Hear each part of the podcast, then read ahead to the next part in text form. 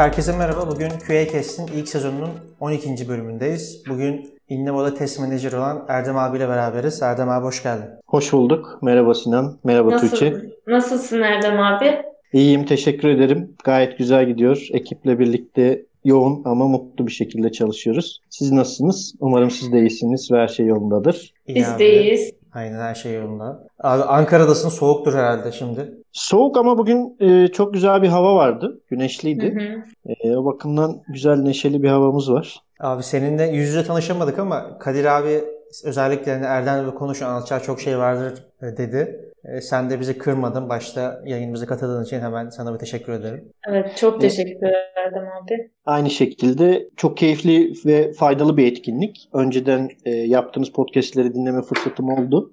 Sektörün çok değerli, sektörden çok değerli arkadaşlarla yap, e, gerçekleştirdiğiniz etkinlikler ve beni davet ettiğiniz için de ayrıca teşekkür ederim. Abi biz teşekkür ederiz. Abi istersen Erdem Yıldırım kimdir? Yani ne yapar? Sektöre nasıl girdi? Öyle bir kendini tanıtırsan öyle başlayalım. Tamamdır. 2000 senesinde kariyerime developer olarak başladım. Web tabanlı projeler, Sikorsky UH60 Mission Support Sistemi, e, ERP uygulamalarında C++, C Sharp ve Java developer olarak çalıştım. 2007, 2007 senesinde genel kurmaya yaptığımız 50 developer'ın çalıştığı bir projede developer olarak çalışırken şöyle bir gözlemim oldu. Developerlar teknik teknik yetkinliklerde çok iyi. Kodlama, konfigürasyon vesaire gibi challenge'ları çözmede çok iyiler. Testerlar test domaininde çok iyi. Fakat e, ikisini bir arada bulunduran kaynak eksikliğini e, gözlemledim Hı hı. o zaman. E, halen de bulması en zor ve kıymetli rollerden bir tanesi diye düşünüyorum. Ve kendim inisiyatif alarak o projedeki 35 modülün testlerini otomatize ettim 2007 senesinde. E, yönetim kazanılan verimlilikten memnun oldu ve kalan 65 modül içinde diğer developer arkadaşlara Selenium eğitim verdim. Herkes kendi modülünü otomatize etti. Apache, Apache Ant üzerinde Nightly sonra CI sürecinde otomatize ederek her gece koşar ve sabah sonuçları mail atar hale getirdik. Tabii bu zaman aslında bir kırılma noktası da diyebilirim. O Matrix filmindeki kırmızı hapı seçtiğim sahnedir. Aynı zamanda test tutkusunu edindiğim zamandır. Bu arada NATO projelerinde yapılan kapsamlı performans yük testleri, tüm te- teknik test aktivitelerinin bizzat hands-on yapılması, Türk Telekom'un ve ülkenin belki bölgenin en büyük test kabul projelerinden birinin 70 sistemin entegre edildiği ve test edildiği süreci yönetme şansım oldu. E, vendorlarla birlikte yaklaşık 120 testerin bir salonda 8 ay çalıştığı bir kabul projesiydi. Tüm test yönetim sistemini, araçları baştan sona kurup işletme şansım oldu. Sonrasında 30'un üzerinde test otomasyon projesini yaptım ve yönettim. Bu projeler için sıfırdan test takımı kurup başladıklarımız da oldu. Devam eden legacy sistemler üzerinde çalıştıklarımız da oldu. Oluyor halen. Hala hazırda 6 yıldır Innova'da test yöneticisi olarak ve sahip olduğum bilgi birikimi sıcak tutmamı sağlayan teknik test mimarı rolünü bırakmadan çalışmaya devam ediyorum. Peki Innova maceran nasıl başladı Erdem abi? Innova maceram nasıl başladı? 2003, se- 2013 senesinin sonu, sonuydu. Innova'dan beni aradılar. Test ve özellikle teknik test süreçlerinde organizasyon genelinde iyileştirme hedeflerini paylaştılar. E, hali hazırda hiç otomatize edilen, e, başarılı bir şekilde edilen proje olmadığını paylaştılar ve yapmak istediklerini, verimliliği artırmak istediklerini paylaştılar. Bu da bana çekici bir challenge olarak göründü gözüme. Ve o zaman STM'de aslında organizasyonu ciddi bir noktaya getirmiştik. Yani STM'de 10 yıllık bir STM manceram var. Savunma Teknolojileri Mühendislik Savunma Sanayi'nde. Şöyle ki normalde hiç test rolü yoktu STM içinde. Test rolünün oluşması, test ve otomasyon stratejilerinin oluşturulması, e, yani genel anlamda bir test kültürü oluşturmuştuk. Ve ayrılacağımı söylediğimde o zamanki yöneticim Emre Bey sağ olsun bana verdikleri terfi, head of test pozisyonunu anlatıp işte rolleri vesaire kalmamı rica etmişti ki e, bu da bu rica da karşılıklı sevgi saygı boyutu beni çok mutlu eden durumlardan bir tanesiydi o arada. Tabii ben de hani o zorlu aşamayı geçip artık her şeyin oturduğu o comfort zone dediğimiz denilen safhaya geçmiştik STM'de. Ee, benim tercihim comfort zone'dan çıkıp Innova'daki yani e, yeni hedefleri gerçekleştirmekten yana oldu. Ve hakikaten de challenge'lar zorluydu ama çok şükür onları da başardık diyebilirim. E, Innova macerası da bu şekilde başladı ve devam ediyor. Abi bayağı teknik background'um var. Ee, böyle bu konuda bayağı konuşuruz çünkü biz genelde böyle bazen developerlarla QA'nin ilişkisi hakkında da böyle sohbet etmeyi seviyoruz. Sen bu konuda bayağı daha derin bize bir şeyler belki söyleyebilirsin. Hı hı. Böyle ofiste bir günün nasıl geçiyor biraz bize onu anlatır mısın? Ee, bazen ofiste bile geçmiyor diyebilirim. e, ekipler arkadaşlarla birlikte bazen açık havada, bazen kafede çalıştığımız zamanlar oluyor. Veya tüm ekip etkinlik yaptığımız zamanlar da oluyor. Tabii her günümüzde böyle geçmiyor. Rutine dönersek bunun dışında rutinde sabah ilk önceliklendirme önceliklendirmem iş planlamasını yapıyorum ve öncelikleri sıralıyorum. Ekip bunun sonrasında ekip olarak yaptığımız teknik test toplantılarımız oluyor. Burada otomasyon, performans yük testi projeler içinde ne yaptık, ne yapıyoruz? Arkadaşlar içinde takıldığımız pair working ihtiyacı olan e, ve takıldığımız bir nokta var mı? Nedir? Onu paylaşıyoruz. Varsa onun planlamasını yapıyoruz. Yeni proje ise eğer otomasyon framework mimarisini bizzat tasarlama sürecinde ben bulunuyorum. Altta kullanılacak frameworkleri seçiyoruz. Tabi burada otomasyon dediğimizde aslında nedir kavram? Hani belki ileride yine gireriz de işte sen konuşursun dedin ya ben de bir konuşmaya başladım. O yani sorular gelmeden konuşurum. Evet, sıkıntı yok abi. Ee, e, yani aslında efficiency in test, testte verimlilik dediğimiz şey belli test süreçlerini otomatize etmek e, ve böylece 10 adamla yapacağımız işi belki bir adam gününe yapabiliyor olmak daha kısa sürede ve daha az efor harcayarak. Tabii bir de bunun bir sonraki aşaması e, efficiency in automation dediğimiz kısım var. O da ne? Yani benim tasarladığım stratejiyle kullandığım metodoloji ve o projeye uygun araçlarla, frameworklerle ve kendi test otomasyon framework'ümü eğer başarılı sağlayabildiysem orada aslında birim zamanda 3 veya 5 test, testi otomatize edebilecekken 10 testi otomatize edebiliyorum. Yani iki katı verimlilik sağlıyorum. Bu stratejiyi oluştururken bunlara dikkat ediyoruz.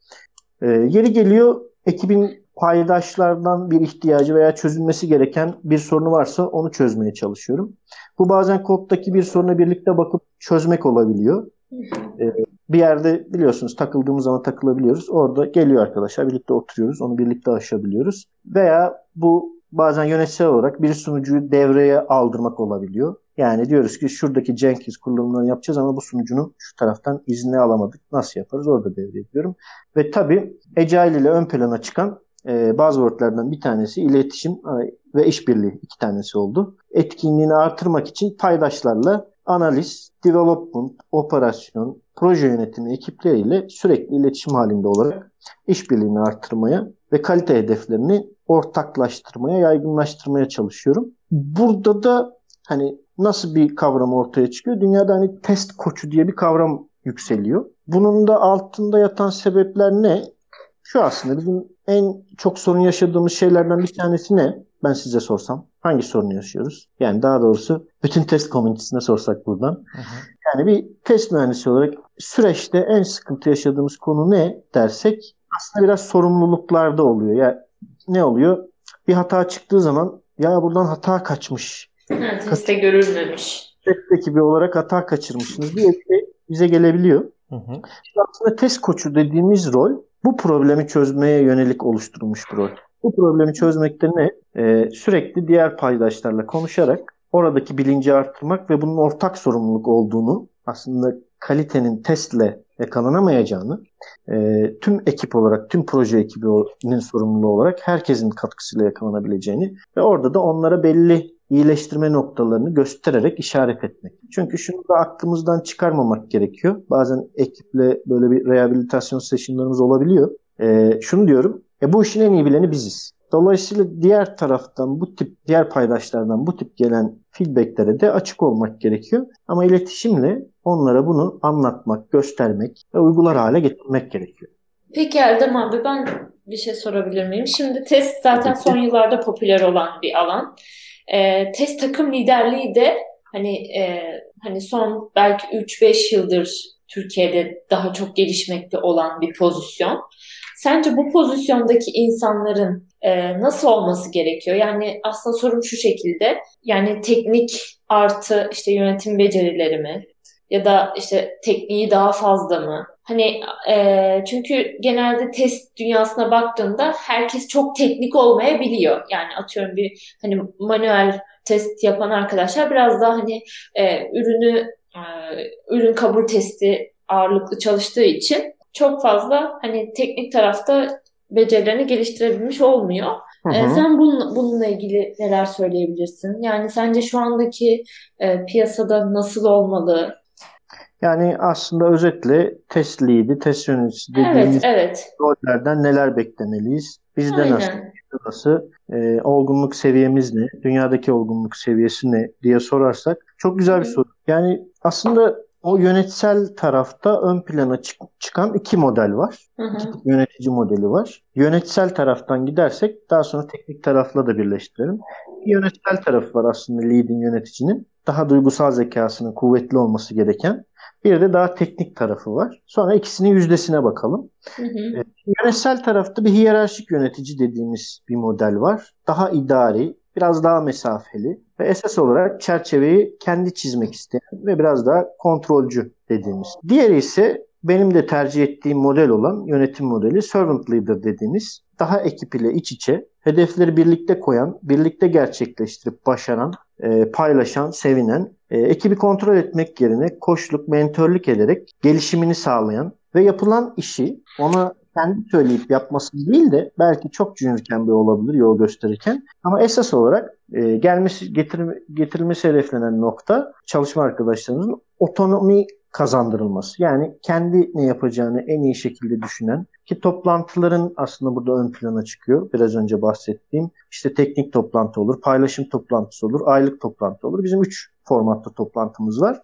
Buralarda kendini çok net, open-minded bir ortamda ifade edebilmesi bence çok önemli. Bu da Agile'da çıkan işte bu servant leader e, dediğimiz kavramın içinde koyabiliriz. Dolayısıyla çalışana çerçeve çizmek yerine önündeki engelleri kaldıran, sınırları kaldıran gelişiminde sky is the limit, sky is the limit diyen model. Tabii bu model ekibi üst seviyeye çok daha kısa sürelerde çıkmasına e, sebep oluyor ve egodan uzak bir model. Peki teknik bilgi anlamında, teknik olarak? Teknik bilgi anlamında da şöyle bir şey var belli bir şeyleri yol gösterebilmek için, yönlendirebilmek için o ekibi yapmış olmakta tabii ki bir fayda var. Yani onu planlayabilmek, onun derdini anlayabilmek, e, çözüm üretebilmek adına bunda fayda var. Benim gördüğüm hani bu teknik taraftaki lead ve yönetici modeli bizde de oturmadı. Henüz dünyada da oturmuş değil. Yani burada bir eksiklik var. Dolayısıyla hani teknik tarafta bence o ilk 10 bin saat dediğimiz süreyi hani hepimizin sağlam bir şekilde çalışıp tabi burada iyi bir liderle çalışılırsa hani diğer bir arkadaşın aynı efor harcayıp 5 yılda 10 yılda alacağı yolu diğer bir arkadaş 2-3 yılda alabiliyor. Bu da bir şans. Ayrı bir konu. Ama eğer böyle bir lider de yoksa bu şekilde yol gösteren sektörü, trendleri takip edip belli bir kendine commitment alanı seçip yani ben bu konularda uzmanlaşacağım. Teknik olarak şu konularda uzmanlaşacağım, şu dalda ve belli bir zaman sonra da eğer yönetici olma düşüncesi varsa biraz daha duygusal zekaya yönelik yayınları da okumakta, takip etmekte fayda var. İnsanları motive edebilmek, derdini anlayabilmek, empati kurabilmek adına. E, çünkü bunlar çok önemli şeyler. Bizim teknik taraftaki yöneticilerden bir tanesi atladığımız noktada bu. Bazen de çok teknik oluyor ama empati olmadığında, ekiple arasındaki o diyalog tam olmadığında e, bir şeyler eksik oluyor. Benim söylediğim her zaman bir şey var ekiple birlikte. Eğer biz işimizi eğlenerek yapmıyorsak bir şeyleri eksik demektir ya da bir şeyleri yanlış yapıyoruz. E çünkü hayatımızın büyük bir e, zamanı işte geçiyor ve bu zamanı mutlu geçirmemiz lazım. Her zaman söylediğimde bir şey var. E, roller için de belki rollerin detayına girersek orada da geliriz. Roller için de bu geçerli. Eğer sevdiğiniz işi yapıyorsanız o zaten iş olmaktan çıkıyor. Bir hobiye dönüyor. E, yorulmuyorsunuz. Dolayısıyla bizim işimizde de eğer verimliliğimizi artırmak istiyorsak bir kere şirketi de kazandırmak istiyorsak biz çalışanlarımızı mutlu etmemiz gerekiyor.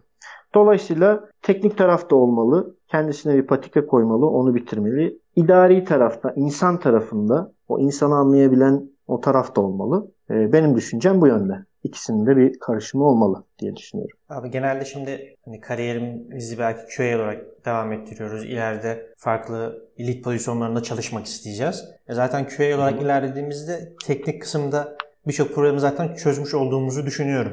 Ee, belki teknik olmayan bu diğer yönetici kabiliyetleri hakkında e, böyle takip edebileceğimiz bir pet var mı?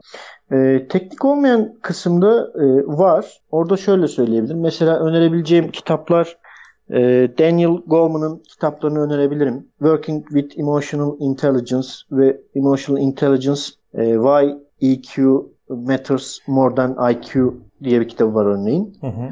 Burada aslında IQ ve teknik taraftan hani o duygusal zeka dediğimiz tarafı geliştirmek neden daha önemli onu anlatıyor. Bu 90'larda başlayan e, Daniel Goleman bunu 90'larda yazmaya başlıyor ve sonradan popüler hale geliyor. Dünyayı sarıyor. Sonrasında dünyanın önünde gelen okulları ve okul sistemleri eğer biz başarılı bireyler ve yetiştirip başarılı bir ülke olmak istiyorsak duygusal zekayı e, iyi verebildiğiniz eğitim sistemi geliştirmemiz lazım diyor ve Finlandiya eğitim sistemi meşhurdur biliyorsunuz. Buna en iyi uygulayanlardan bir tanesi aslında temeline bakarsak, koyarsak. Yani dolayısıyla gerçek anlamda kendine güveni olan ama e, birbirine değer veren, birbirini anlayan, işte duygusal zeka dediğimiz tarafı daha geliştiren, işte motive eden, e, sorun çözebilen, iletişim kurabilen, dinleyebilen ama dinlemek derken gerçekten dinleyebilen, e, belli şeyleri kişiselleştirmeyen, üzerine almayan, iş odaklı ilerleyen dediğimiz hep bu kavramlar aslında bizim e, şirketlerde teknik challenge'lardan çok önümüze çıkan e, zorluklar aslında değil mi? Evet abi. Hani e, office politics dediğimiz konular özellikle bizim ülkemizde biraz daha çok o kişiselleştirme olayı. E, bunun ilacı da aslında o duygusal zekaya yatırım yapmak. E, bu bizim eğitim sistemimizde tam tersi. Tamamen e, ezber eğitime bir yatırım olduğu için e, burada biz kendimiz aslında kendi kendimize otokontrolle geliştirmemiz gerekiyor. O farkındalığı alıp kendimize o yatırım yapmamız gerekiyor. Çünkü kazananı biz olacağız ki o kazanan sadece iş yerinde de değil. Çünkü o yetkinlikler hayatın her tarafında kullanılıyor. Yani evde de gerekiyor, arkadaşla da gerekiyor, işte de gerekiyor. Her yerde iletişimde olan her yerde e, kullanılan donanımlar. Bu biraz daha abi sanki şey gibi geliyor bana. Böyle bir kitap okuyunca yapabileceğiniz bir şey değil de biraz da böyle yanlış yapa yapa sanki biraz o yolda öğreneceğimiz bir şeymiş gibi. Ben yanlış mı düşünüyorum Aynen. yoksa? Aynen öyle. Yo, çok doğru dedin Sinan. Tabii ilk ben bunu bana bir arkadaşım önermişti. Yani böyle böyle bir şey var. Hani bende ciddi fark oluşturdu. Sen de bakabilirsin. Okuduğum zaman hakikaten o yola girdiğim zaman bende de ciddi bir farkındalık oluşturdu. Ama onu uygulamaya hayatında hani hazmedip alışkanlığa dönüştürmek için belli bir miktar aklında tutmak gerekiyor. Çünkü alışkanlıklar zor değişiyor. Hı hı. Ee, onu geliştirmek. Dediğin gibi yani biraz orada belli bir zaman onu aklında tutarak uygulamaya çalışmak ve sonrasında alışkanlık haline getirmeye çalışmak gerekiyor. Evet abi. Peki biz böyle sürekli yazılımdan bahsediyoruz. İşte kalite diyoruz, test diyoruz. Biz böyle bir yazılımın kalitesi dediğimizde sence ne anlamalıyız? Evet. E, şimdi orada 1970'lerde kat, kalite düşünce liderlerinden Philip Crosby şöyle bir şey diyor. Quality is free. Yani kalite bedava tezini ortaya atıyor. Yani söylediği şey şu. Sonradan düzeltme maliyeti baştan kaliteli yapma maliyetinden her zaman daha fazla oluyor olduğunu söylüyor. Hı hı. Bazen işte unit test yazma dediğimiz şey, developer'ın belli testleri yapma dediğimiz şeylerden ilk feragat ettiğimiz noktalar. İşte bazı projelerde BDD'yi önerdiğimizde ya başta böyle bir konuşmaya vakit kalır mı dediğimizde aslında sonrasında onun katı katı vakti fazlasıyla veriyoruz. Neden? En başta o gereksinimi düzeltmek maliyeti birse o gereksinime kodun yazılıp dip testin yapılıp diploy olup müşterinin aslında ben böyle istememiştim deyip tekrar baştan yapılmasının maliyeti 4 ile 100 kat daha fazla oluyor. Philip Crosby böyle bir şey atıyor. Sonrasında da kaliteyi gereksinime bağlıyor. E, conform, conformance to requirements diyor ve gereksinimlerin ne kadar iyi ise o kadar kaliteli uygulama geliştirebilirsin diyor. 1950'lerde e, Joseph Yuran, Japon bir düşünce lideri diyelim o zaman için. Diğer bir yaklaşımla kalite eşittir fitness for use tezini ortaya atıyor. Ve uygulama kullanıma ne kadar uygunsa, kullanıcının kullanımına ne kadar uygunsa o kadar kalitelidir diyor. Yani aslında baktığımızda son 5 yılda popüler olan kullanılabilirlik konusunu 1950'lerde 50'lerde kalitenin merkezine koyuyor. Tabi burada ben de genelde şuna vurgu yapıyorum. Önemli konulardan bir tanesi aslında Crosby'nin dediği gereksinimden başlayan noktada Yagni prensibi dediğimiz bir prensip var. Hı hı. Bunun kod tarafında da uygulayabiliyoruz. Aslında analiz ve müşteri tarafında da uygulayabiliyoruz. Yagni'yi açarsak you aren't gonna need it. Yani buna ihtiyacın olmayacak. Hı hı. Olmayacaksa ekleme. Çünkü eklediğin zaman o hatasıyla birlikte gelecek. Ve buradaki stratejiyi şu şekilde işleten firmalar daha başarılı oluyor ki biz genelde o şekilde işletmiyoruz. Yani o hiyerarşide bu bir must have bir gereksinim midir, feature mıdır? Gereksinim, feature, user story aynı şey dersek bu bir must have feature mıdır? E, şu dev midir? Nice to have midir? Eğer must have bir feature değilse özellikle ilk cycle'larında, ilk deploy'larında o feature'ı ekleme diyor. Ve burada ön plana çıkan şey bizim genel olarak proje ekiplerinde benim en hani gelişmeye açık olarak gördüğüm nokta bu proje yönetimi veya müşteri yönetimi yapan arkadaşların, product owner dediğimiz arkadaşların orada o müşteriyle konuşurken e, bunu anlatabiliyor olması. Yani biz bu feature'ları eklemeyeceğiz ama sebebi şu. Performans ve sağlamlıktan ödün vermemek. Fitness to use, kullanıma uygunluktan ödün vermemek. Çünkü bir yerde feature ekledikçe kullanımı da bozuyorsun. Tabi bizim tarafa bakarsak hani biz Türkiye'de hani yazılım sektöründe de diğer alanlarda da bir ürüne baktığımızda ne isteriz? En çok ne olsun isteriz üründe? Özellik olsun isteriz değil mi? Özellik, feature, rich olsun, çok olsun. Biz Hoşumuza abi, giden bir şey. Böyle İsviçre şakası seviyoruz ya. Aynen öyle. Yani İsviçreliler o kadar alıyor mu biz kadar bilmiyorum. Uygulamalarımız da böyle. Yani bakıyorsun bir kurum Türkiye'nin saygın kurumlarından biri. O kurumun üst seviye yöneticisi Agile'e dahil etmiş. Sürekli feedback veriyor ve sürekli feature eklemeye çalışıyor. İşte orada bizim product owner, müşteri yöneticimizin onu sakin sakin bir kere de anlamayacağı belli zaten. O net. Yanılgı orada. Söyledik kabul etmedi. Etmeyecek zaten. Bu bir algı yönetimi. İşte duygusal zekanın ön plana çıkan tarafı da bu. Ona yavaş yavaş anlatarak, göstererek, e, olmadı bir dahakindeki onun istediği fazla feature'ın etkisini, bug'ını anlatarak bak böyle ekledik ama bu oldu. Dolayısıyla bir süreçte ikna edip aslında e, 100 modül gerçekleştirmiştik o zamanki firmaya ve o firma yetkilisi 100 modülde olacak dedi. O modülleri feature'larla doldur. O modüllerin kaçı kullanıldı biliyor musunuz? 18 tanesi kullanıldı. Tam 20 diyecektim abi. yani neden 82 tanesi kullanılmadı diye sorduğumuzda esas o uygulamayı kullanacak olan kişiler çok karmaşık bulmuş. Yani benim eski DOS uygulamam veya Excel'de yaptığım şey daha pratik diyor. O kadar çok özellik etkilemişsin ki ben o alanların onda ikisini dolduruyorum. Ama hepsine hoplaya zıplaya bir yerlere gidiyorum.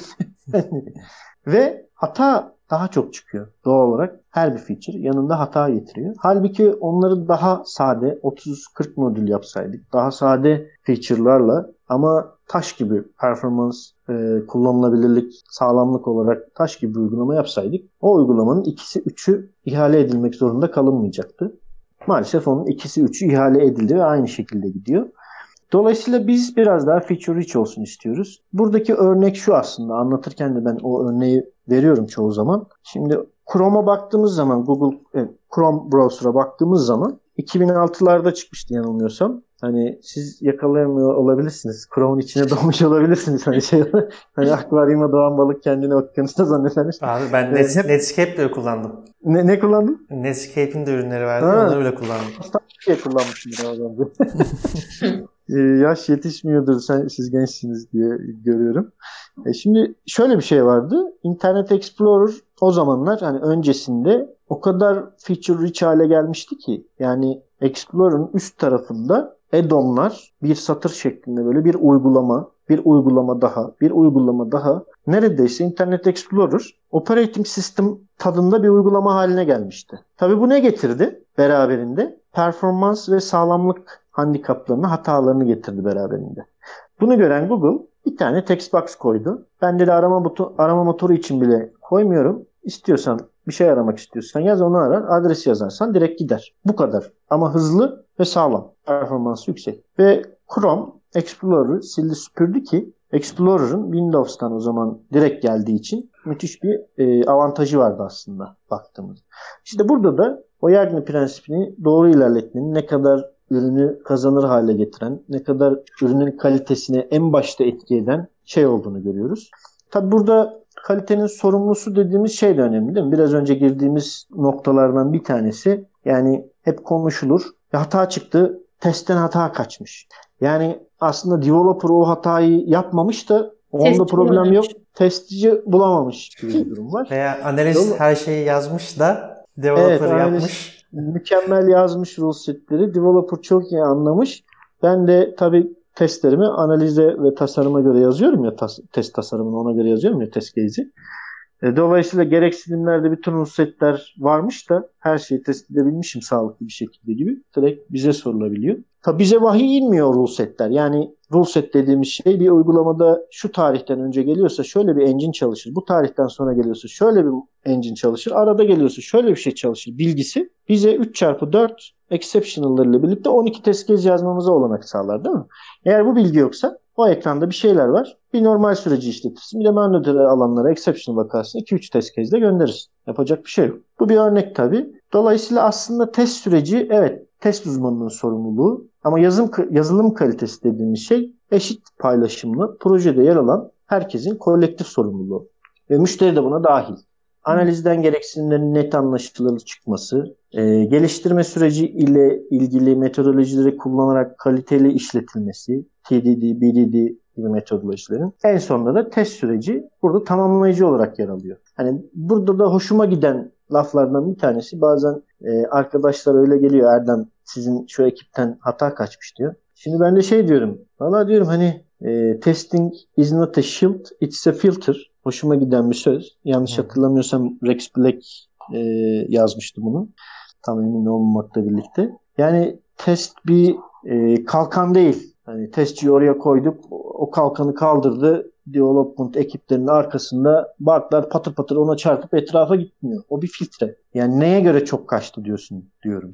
Bugün development'tan 100 hata geldiğinde 20 tane canlıya yansıması, 20 tane canlıya kaçması ile yani %20 dersek çok iyi bir testçi %20 yakalı, kaçırıyor olabilir. %80'ini yakalıyor olabilir. Orta bir testçi %50'sini kaçırıyor olabilir. Örneğin afaki konuşuyorum. Uygulamaya göre değişir. Dolayısıyla 100 hata geldiğinde 20 tanesini canlıya kaçırmasıyla 10 tane gelip 2 tane proda yansıması arasındaki tek fark tabii ki kesinlikle test kalitesi değil, tester kalitesi değil, test öncesindeki süreçlerin kalitesi. Yani dolayısıyla e, bizim o test öncesi süreçler, proje yönetimi, müşteri yönetimiyle başlıyor. Analiz, development aslında herkesin projedeki ortak sorumluluğu. Abi çok güzel örnek. Ben kullanırım örneği. Tabii ki. Yani aslında o filtrenin e, o deliklerinde bu bahsettiğin diğer paydaşların aksiyonları büyüklüğünü veya küçüklüğünü herhalde e, belirliyor olsa ki filtreden ona göre daha az geçiyor veya daha çok geçiyor.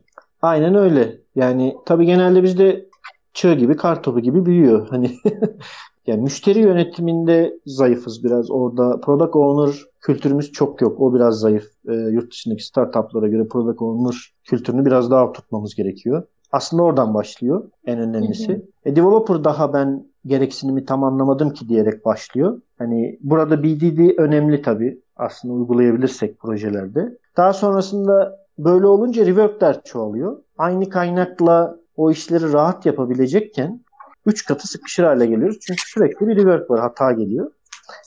Sonrasında da feragat edilen yer unit test. TDD dediğimizde zaten çok lüks kaçıyor. O zaman ya biz unit testi yapamıyoruz e, gibisine. E, sonrasında tabii en basiti developer testi dediğimiz bir şey var. Şair de bir şiir yazıyor ama sonrasında okuyor. Ya ben bir şey yazdım ama nasıl olmuş? Publish etmeden önce bakayım diyor. Ya burada developer'da bir şey yaptım ben ama bir ekrana bir buton koydum. Bu buton çalışıyor mu? Süreç çalışıyor mu? diye bakması gerekiyor ki sonradanki o döngü mümkün olduğunca test tarafında exceptional case'lerde yürüsün. Happy Pet'lere vakit ay- ayırmasın. Çünkü Happy Pet'e vakit ayırırsa testçinin uzman gözüyle manual test tarafında en önemli avantajı bu exceptional case'leri yürütüp olmayacak yerlerden hata bulması. Yani dolayısıyla zincirin halkaları gibi. Peki şuraya bağlayayım. Erdem abi. Bir testçi hani manuel dedin. Bir testçi hem manuel hem otomasyon yapabilmeli mi? Yani bunun ayrımını doğru buluyor musun? Hani bazı yerlerde e, işte manuel test ekibi ayrı, işte otomasyon Hı-hı. ayrı. Mesela Hı-hı. bizde değil. E, sprint'e iş alıyoruz. Gelen iş, gelen feature'ların hem manuel testini yapıp paralelde otomasyonlarını yazıyoruz. Hı hı. Her yerde işin farklı. Sizde nasıl, sence nasıl olmalı? Ama bir de böyle ikisini karşılaştırabilir misin? Yani artısı eksisi senin gözünden. Hı hı. Evet güzel bir soru. Bu never ending debates'lerden bir tanesi. Yani hiç bitmeyen tartışmalardan. evet. e, hatta otomasyon mu? Otomasyon diye bir şey yoktur. Otomasyon aslında check etmektir. Otomasyon bir test değildir diyenler de var ya. Önce test otomatize edilebilir mi? Projelerde otomasyon nasıl kullanılmalı konusuna açıklık getirmekte fayda var. Regresyon testi bir test aktivitesi mi? IOST gibi evet öyle diyor. Regresyon testini biz manual koştuğumuzda test diyoruz, sorun yok. Otomasyon ile koştuğumuzda test değil diyebilir miyiz? Diyemeyiz. Dolayısıyla tüm testler olmasa da test otomatize edilebilir bir şey. Bu tartışmalar aslında konuya biraz siyah beyaz şeklinde keskin yaklaşımdan da kaynaklanıyor. Örneğin şu iki keskin yaklaşımı çok duyuyorum. Birincisi otomasyonun getirdiği verimliliğin farkı e, farkındalığının ol, oluşmadığı aşamada otomasyona gerek yok, yapmayalım şeklinde. İkincisi ise otomasyon projesinin faydasının görünmesi sonrası farkındalığın tap yaptığı safhada tüm testleri, her şeyi otomatize edelim yaklaşımı ve bildirimleri geliyor. Esas olan ise ikisi arasındaki dengeyi bulabilmek. Manual yerine daha metodolojik olan exploratory test diyelim. İnsan sahip olduğu gözlem yeteneği, tecrübe, hissiyat, zeka ile detaylı ve istisnai senaryoları tasarlayıp koşmakta ve özellikle yeni yapılan geliştirmelerde hata yakalamada çok başarılı. Makineler ise daha basit, tekrar edilebilir senaryolara koşma konusunda çok iyi. Dolayısıyla işin püf noktası ikisini birbirine alternatif olarak değil, tamamlayıcı olarak düşünmek ve kullanmak. Test stratejisini ikisini harmanlayarak tasarlamak ve bu stratejiyi proje dinamiklerine özel geliştirmek. Şimdi buna dönersek e, bir QA hem otomasyon hem manuel yapmalı mı yoksa ayrı mı olmalı? Bunun bence tek bir kuralı yok. Esnek olabilir. Yani bir kural varsa şu bence. Conflict of interest olmamalı. Yani ekip o projede çalışan tester arkadaşımızın potansiyeli ve kariyer roadmap'indeki isteği, motivasyonuna uygun iş kalemlerini belirliyor olmak must aslında. Oradaki başarıyı getirmek için. Yani eğer o arkadaş ben manual testi de yani şöyle arkadaşımız var bizim mesela. Manual testi de çok seviyorum diye uzman gözüyle oradan exception, senaryoları cyborg gibi görüyorum. Oralara giriyorum. Hataları buluyorum. Ama kendini tekrar eden regresyon testlerini otomatize etmeyi de çok seviyorum diyor. Yani dolayısıyla bu ikisi bana birbirini tamamlıyor diyor. Manual yaparken otomasyonu özlüyorum. Otomasyon yaparken onu yapıyorum. Hem orada kendini sonra onu özlüyorum diyor. Diğer bir yandan da bir arkadaşımız var. Usability tarafında özellikle kuvvetli. Manual test tarafında daha kuvvetli. İşte süreçler, IST gibi benzeri süreçlerde kendini geliştiriyor. Ama kodlama, otomasyon, performans yük test tarafında isteği ve potansiyeli yok. Yani dolayısıyla o arkadaşa sen hem manual test yapmalısın hem de bizim organizasyonumuzda kural budur. Otomasyonla yapmak zorundasın, yapacaksın. Demenin anlamı yok. Çünkü dediğinizde şöyle oluyor. Çalışan kendini ona göre ayarlıyor. Sizin o hedefinizi görüyor. O performans hedefinize uyar gibi görünüyor. Tamam diyor ben yaparım diyor. Ama ne kendi mutlu ne o işten işe yarar bir çıktı çıkıyor. Dolayısıyla verimli olmuyor.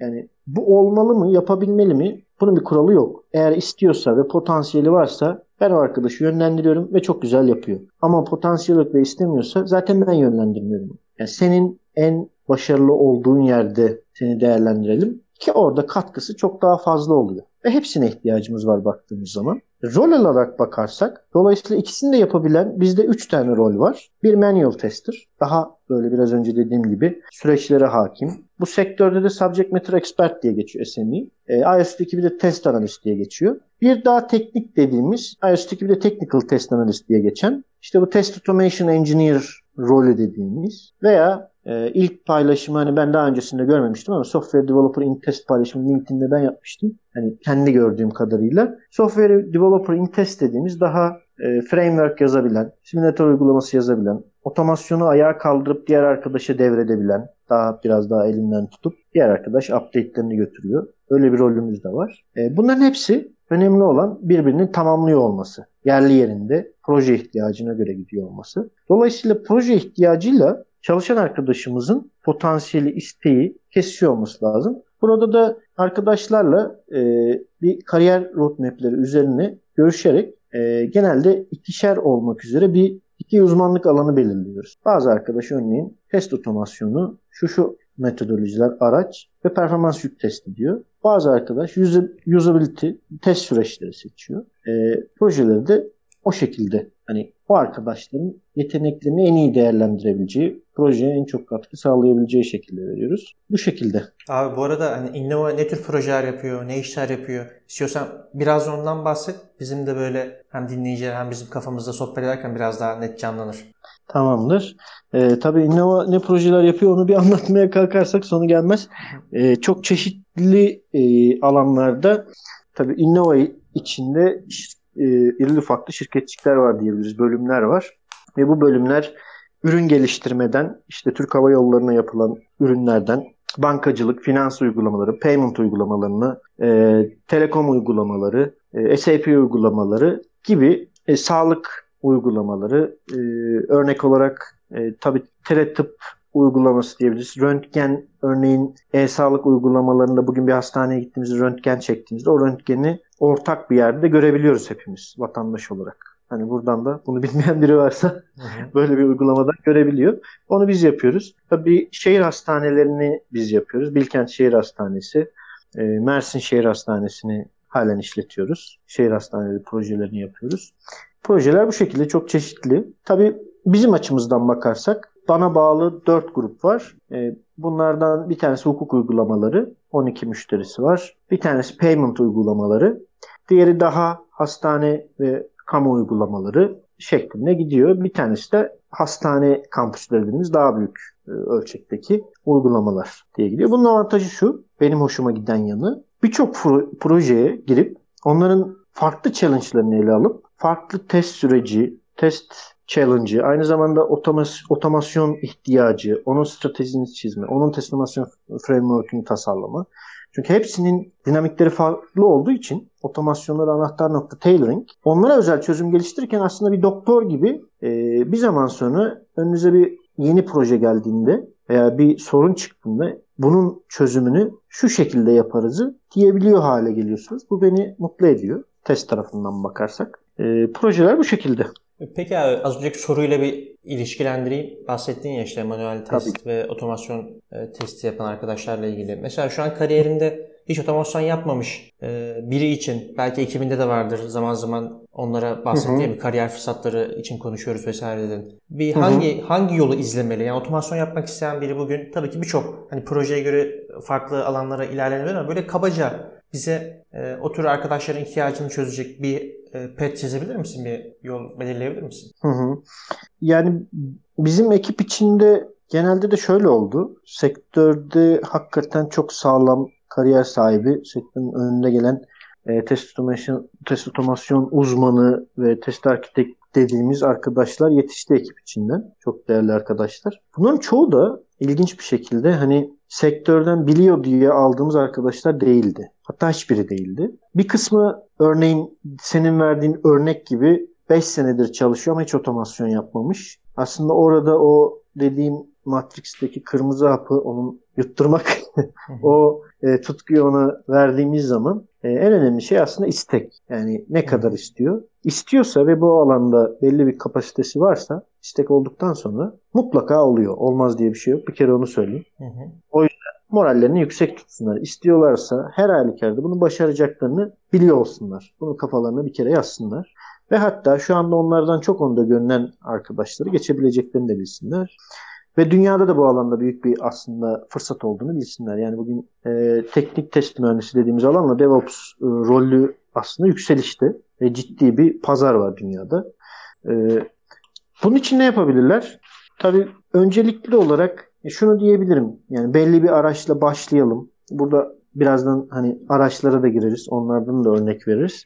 E, şu araçla başlayalım. Şu dili öğrenelim. Onu da söyleyebilirim. Ama öncelikli olarak bir development mindset dediğimiz şeyi alıyor olmaları lazım. Yani bugün herhangi bir uygulama dilini öğrenmek yani arkadaşlarla konuşuyoruz. Diyorum ki mesela cep test otomasyon framework'ünü kullanacağız. Geçiş yapacağız. E, nedir? Değerlendirdik. Hep işte Groovy ve Spark'la Spark Unit Test Otomasyon Framework ile ve Spark Style BDD kullandığımızda çok verimli bir e, araç suite oluyor.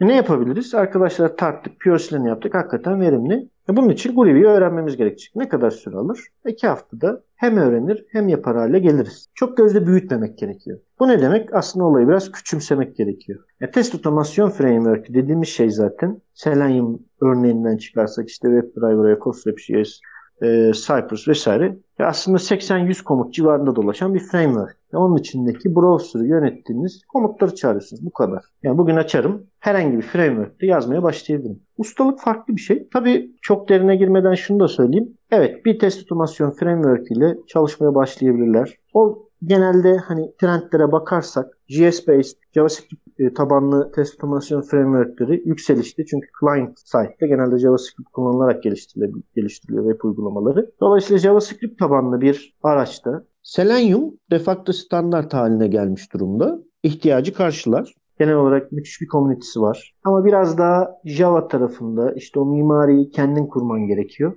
Ee, sağlam olmak gerekiyor. Selenium'la başlanabilir. Selenium WebDriver'la. Veya WebDriver'a. Protractor veya CostrapJS çok güzel bir seçenek olabilir. Cep yine güzel bir seçenek. Bunların içinde başlayıp JavaScript veya Java daha genel bir dille başlayıp genel piyasaya hitap eden. Çünkü bizde daha genel tool'lar, non-Selenium tool'lar dünyada yükselişte. Ee, biz de biraz daha ürkek gidiyoruz. Aman community'den kopmayalım. Bir hata çıkarsa çözemeyiz. Community'yi bekleriz. Niye bekleyelim? Community'ye biz destek olalım. Yani dünya kadar sunduğu avantaj var. Bu arada araç dediğimiz şey amaç değil. Yolda giden bir araç adı üzerinde. Selenium'la da herhangi bir otomasyon aracıyla da çok başarılı çalışılabilir. O yüzden çok ayırt etmiyorum.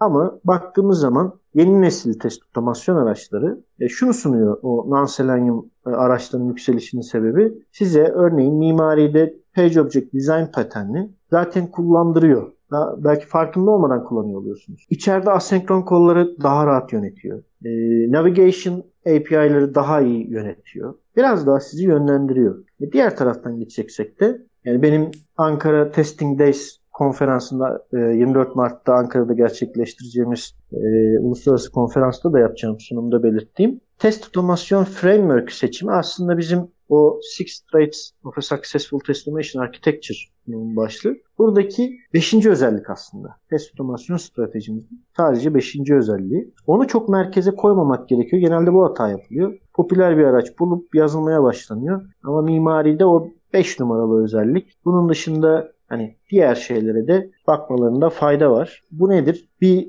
uygulama dili öğrenmekte başlayabilirler. JavaScript, Java tamam kabul. Her zaman yükselişti zaten. Şu anda da yerini koruyor 2020'de de. C Sharp yükselişe geçecek ama şu anda henüz geçmedi. İlk başlayan birine onu yönelmem ve önermem. E, dolayısıyla yanına bir test otomasyon framework'ü başlayıp e, belli şurada bir eksiğimiz olduğunu görüyorum. Belli yayınları çok takip etmiyoruz. Yani o tarafta biraz daha eğer İngilizcemiz de varsa yayınlara bakıp takip etmekte fayda var. Benim genelde kullandığım online'da Safari Books Online'ı O'Reilly'yi kullanıyorum. E, baktığınız zaman Robert C. Martin'den 50 saatlik eğitim alıyorum. Neredeyse adamla birlikte karşılıklı orada kodu yazıyor ben burada yazıyorum. E, TD'yi nasıl yapıyoruz birlikte orada çalışıyoruz. Yani artık öyle bir şey, hale geldi ki dünya. Dünyanın en iyi developer'ından bilgisayarın o e, ekranından eğitim alıyorsunuz. TDD, BDD, işte clean code nasıl yazılır vesaire. E, dolayısıyla o eğitimlere de bakıyor olmaları. Daha metodolojik gitmeleri. Yani ben otomasyon ne zaman, niçin yapacağım, hangi seviyede yapacağım? UI test otomasyonu için şunlara bakayım. API için işte e, araçları konuşuyor oluruz diye çok girmiyorum. API entegrasyon testi için şunlara yapayım. Bunlar benim ana yetkinliklerim. İşte nedir? Contract based testing varmış. Orada ne yapılıyor? Birim test şuymuş ama ben bunu çok yapmıyorum. Developer'ın şeyi, görevi. Ama ileride test koç olursam bunu da developer'a daha iyi yapacağını ben anlatacağım. Onu ben yönlendireceğim. Çünkü o development teknolojilerine vakit ayırıyor ve o conflict of interest dediğimiz şey onda da var. Test onun için konflikt oluşturuyor. Oraya vakit ayırıp o teknolojiyi öğrenmek istemiyor. Ve yeni bir şey olduğunda da çoğunlukla hani bazı proaktif arkadaşlar var çok da haberi olmuyor. Bizim oralarda onu anlatıp o birim testini nasıl daha güzel yapar, aslında yaptığında kendi dünya çapında daha nasıl daha iyi bir developer olur onu anlatıp motive etmemiz de gerekebiliyor. Bu şekilde ben burada biraz susayım size. Bırakayım artık. Abi peki şey eski bir developer olarak e, sence bir developer QA rolünü üstlenebilir mi? E, şöyle bence zaten o hissiyat içinde her developer'ın olmalı. İşte o toplam kalite dediğimiz şeydeki eksik nokta hatanın çok çıkmasının sebeplerinden biri o. Yani ben developerken e, 2010'a kadar paralelde devam etti. 2006-2007'ye kadar pure development devam etmişti. E, benim arkamda bir test uzmanı yoktu. Bir QA yoktu. Ama kabulete gittiğimizde uygulamadan sıfır hatalı geçti. Baktığın zaman yarasa uygulamasında. Diğer uygulamalarda da aynı. Çünkü benim öyle bir motivasyonum vardı. Yani benim uygulamam sıfır hatayla çıkmalı.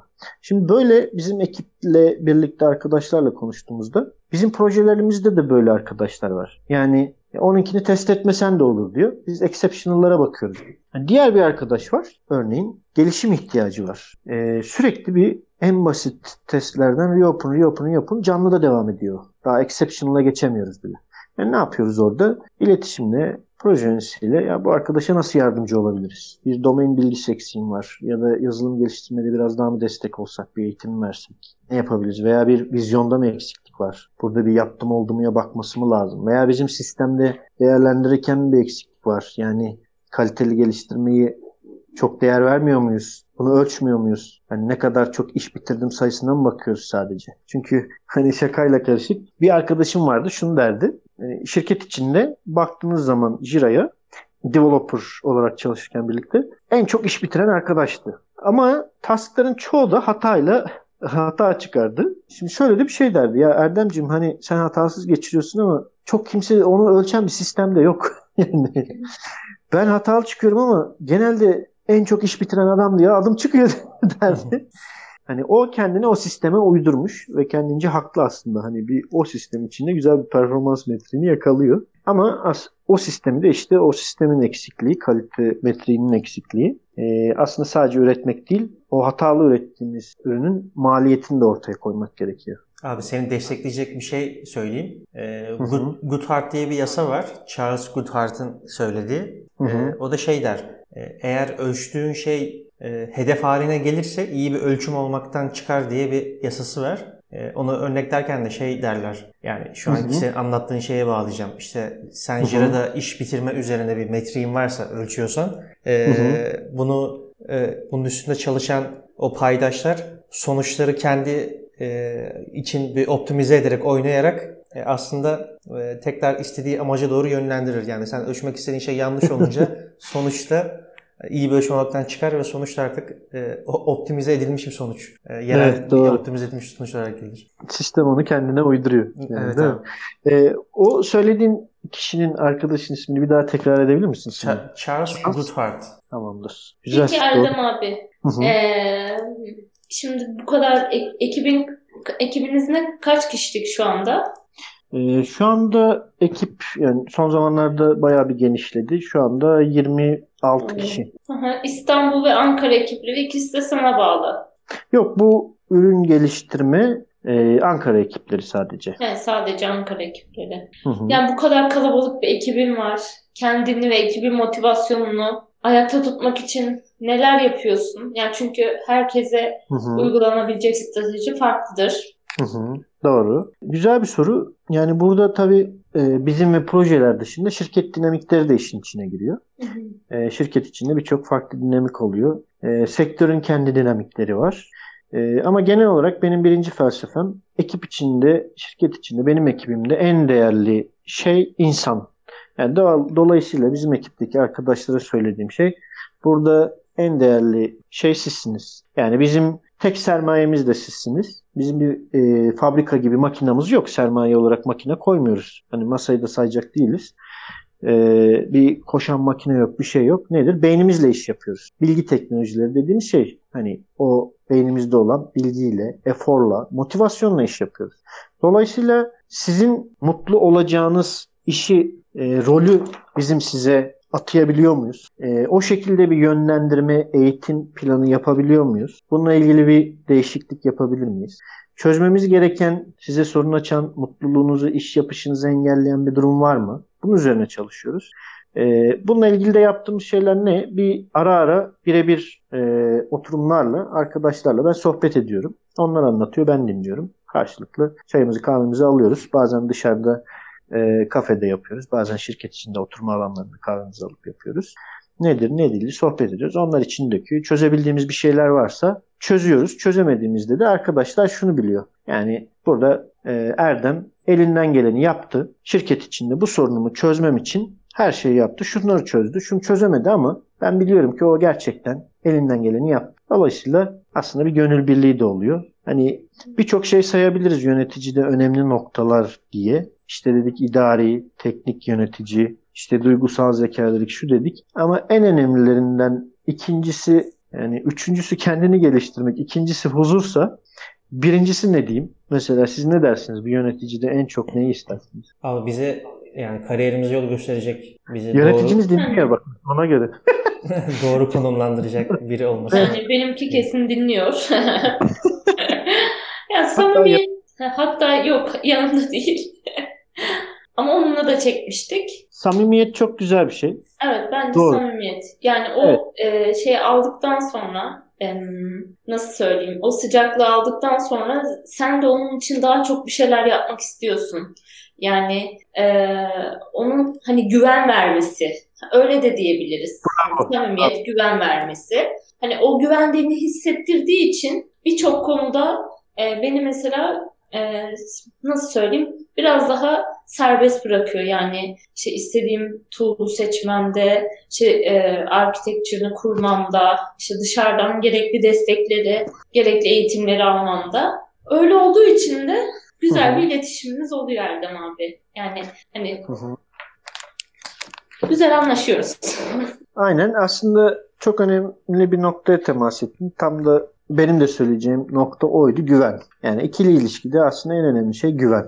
Bu yönetici için de aynı. Yönetici için daha önemli. Çünkü siz aslında belli bir e, haya, hani gününüzün en önemli kısmını oraya veriyorsunuz. Ve özellikle bilgi teknolojilerinde bunu çok ölçmek, performans metrikleriyle ölçmek, takip etmek de çok da mümkün değil. Yani fabrikada bir kibrit kutusuna çöp dolduran adamı dersiniz ya bugün de 10 tane dolduruyor. Şu arkadaş 5 tane dolduruyor. Performans düşük. Bizde öyle değil. Bir iş birbirine benzemiyor. Dolayısıyla eğer o güveni alırsa çalışan yani burada bana bir şey diyorsa net bana güveniyor. Benim için elinden geleni yapıyor. Gerek kişisel gelişimim için, gerek iş için, gerek şirket için, gerekse bana ver, söylediği sözlerde yerinde duruyor. Bu çok önemli bir nokta. Evet, bir yani numara şöyle, güven.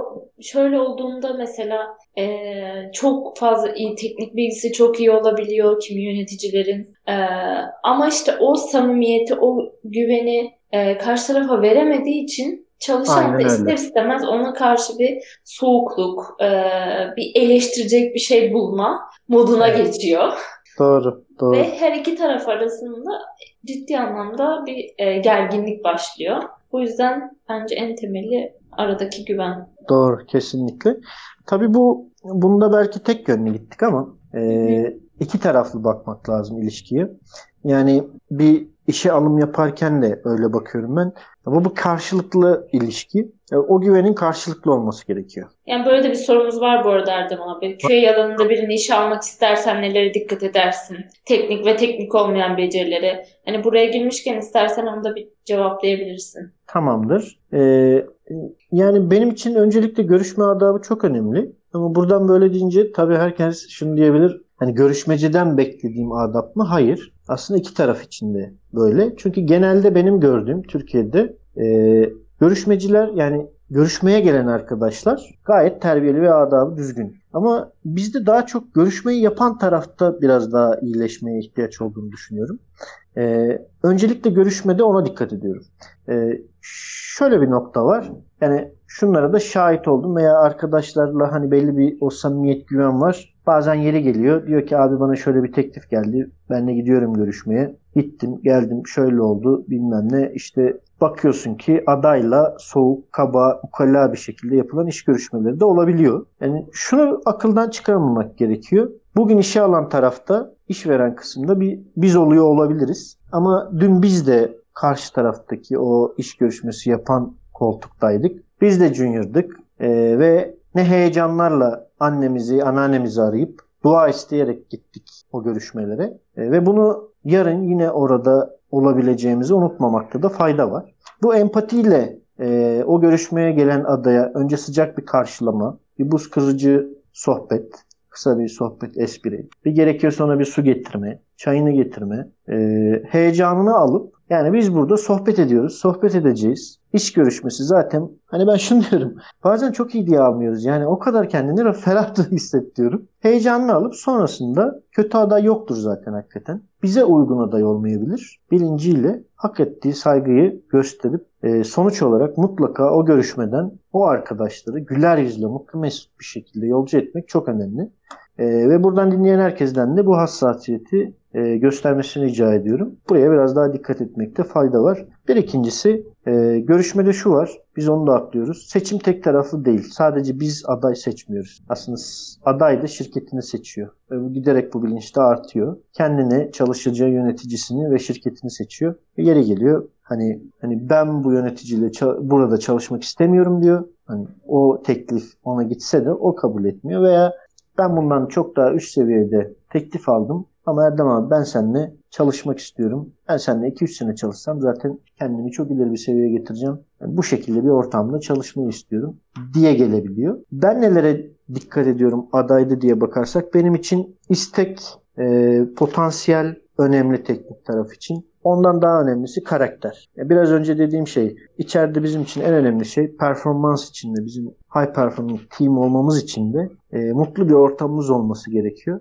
Ve buraya gelecek arkadaşın da çok teknik de olabilir. Biraz önce yönetici için dedik. Çok teknik ama o güveni veremiyor veya o huzur ortamını sağlayamıyor. Bu aday için de geçerli. Çok teknik olabilir ama o birlikte çalışma, takım ruhunu sarsıyorsa diğer taraftaki bir arkadaşının performansının hani bir performansı 0.7'ye düşmesine sebep oluyorsa onun yapacağı 1.2'lik birlik performansının hiçbir anlamı yok. E, dolayısıyla karakteri al, yeteneği eğit prensibi ön planda.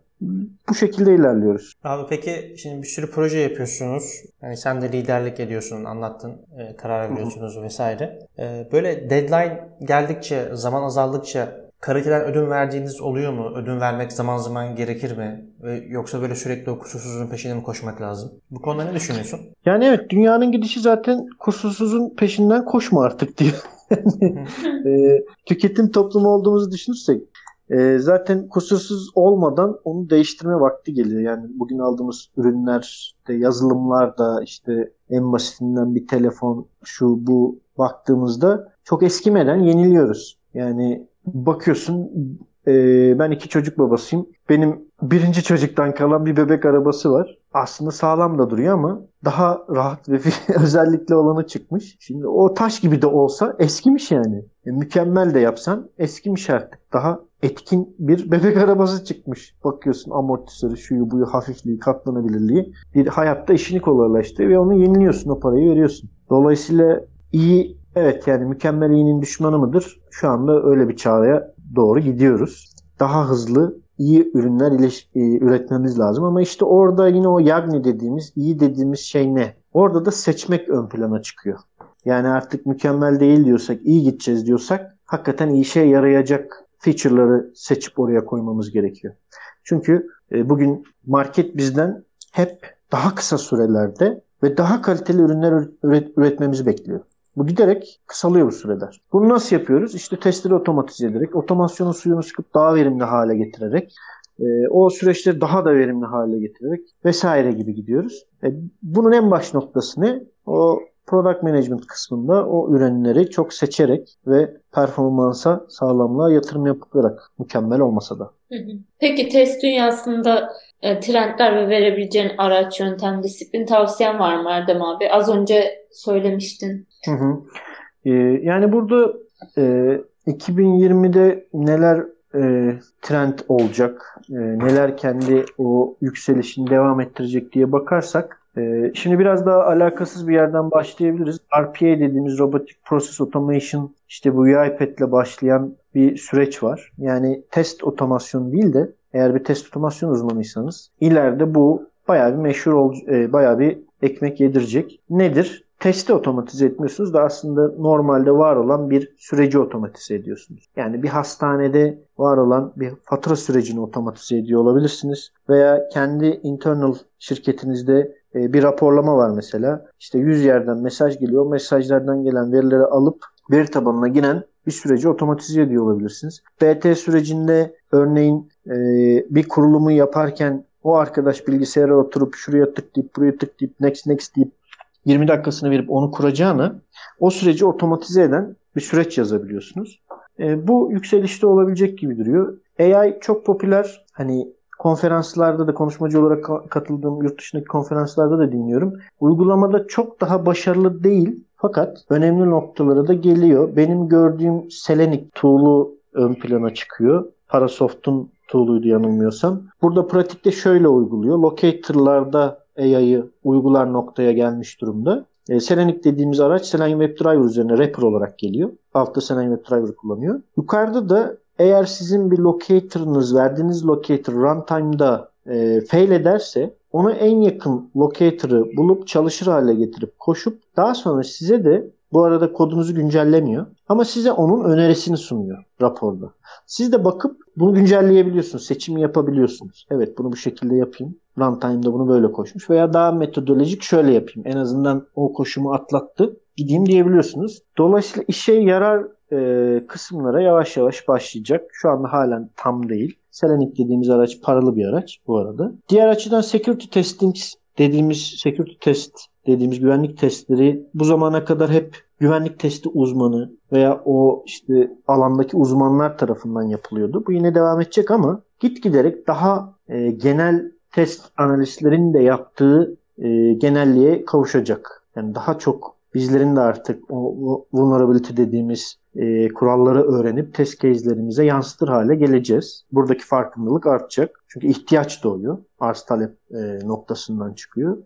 Shift left testing dediğimiz yani baştan beri hep konuşuyoruz. En sonda işte e, müşteriyi yönetememişiz, bütün feature'ları gel koyalım demişiz. Analyst developer çok yoğun, dolayısıyla çok da kaliteli olmamış. Sonda testte hadi hepsini yakalayalım, yüz hatanın yüzünde demektense, dinamik test yaklaşımındansa daha önleyici test aktiviteleriyle yani shift left dediğimiz işte testi daha sola kaydırma. Solda ne var? Gereksinim var, proje yönetimi var. Oralarda BDD ile bir e, Behavior Driven Development dediğimiz şeyin özü e, otomasyon değil esas olarak iletişim işbirliği e, iş analisti, developer, tester bir araya gelip o gereksinim hakkında konuşup netleştirip sonra geliştirmeye başlaması dediğimiz nokta. Buralar artışa geçiyor. Tabii burayı devam edeceğiz de şunu da söylemeden geçmeyeyim. Bir numaralı artış ne derseniz aslında o çok ilgi çekici bir şey. Bir numarayı atlamışım ben. En önemli e, trendimiz şu.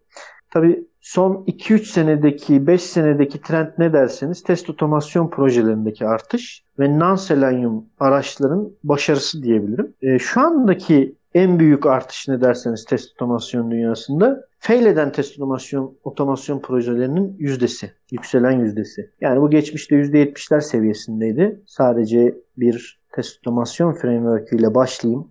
İşi çok bilmeden, o test architect, test, test automation manager'ım olmadan, o tecrübe olmadan arkadaşlar yapsın gitsin. Yaklaşımı şu anda %80'ler seviyesinde bir fail oranı getiriyor.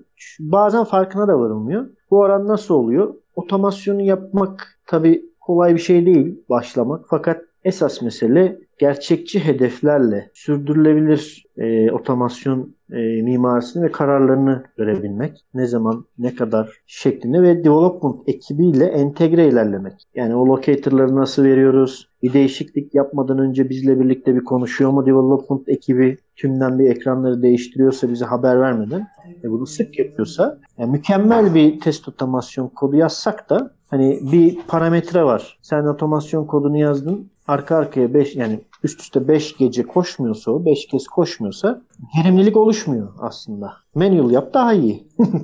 yani dolayısıyla buradaki anahtar nokta da şu e, başarılı bir test otomasyon framework mimarisi tasarlamadıysanız baştan ve sonrasında çok efor koyabilir ama çok az e, değer dönüşü geriye verimlilik dönüşü alıyor olabilirsiniz. Şanslıysanız tabii hiç almıyor da olabilirsiniz. E, bunun farkında da olmuyor olabilirsiniz. Ben otomasyon yapıyor projeler yukarıdan verimlilik var diye de düşünüyorsun, düşünüyor olan şirketler var. Ama altyapıda bu şekilde dönüyor. Ee, Sinan bir şey diyecektin sanırım.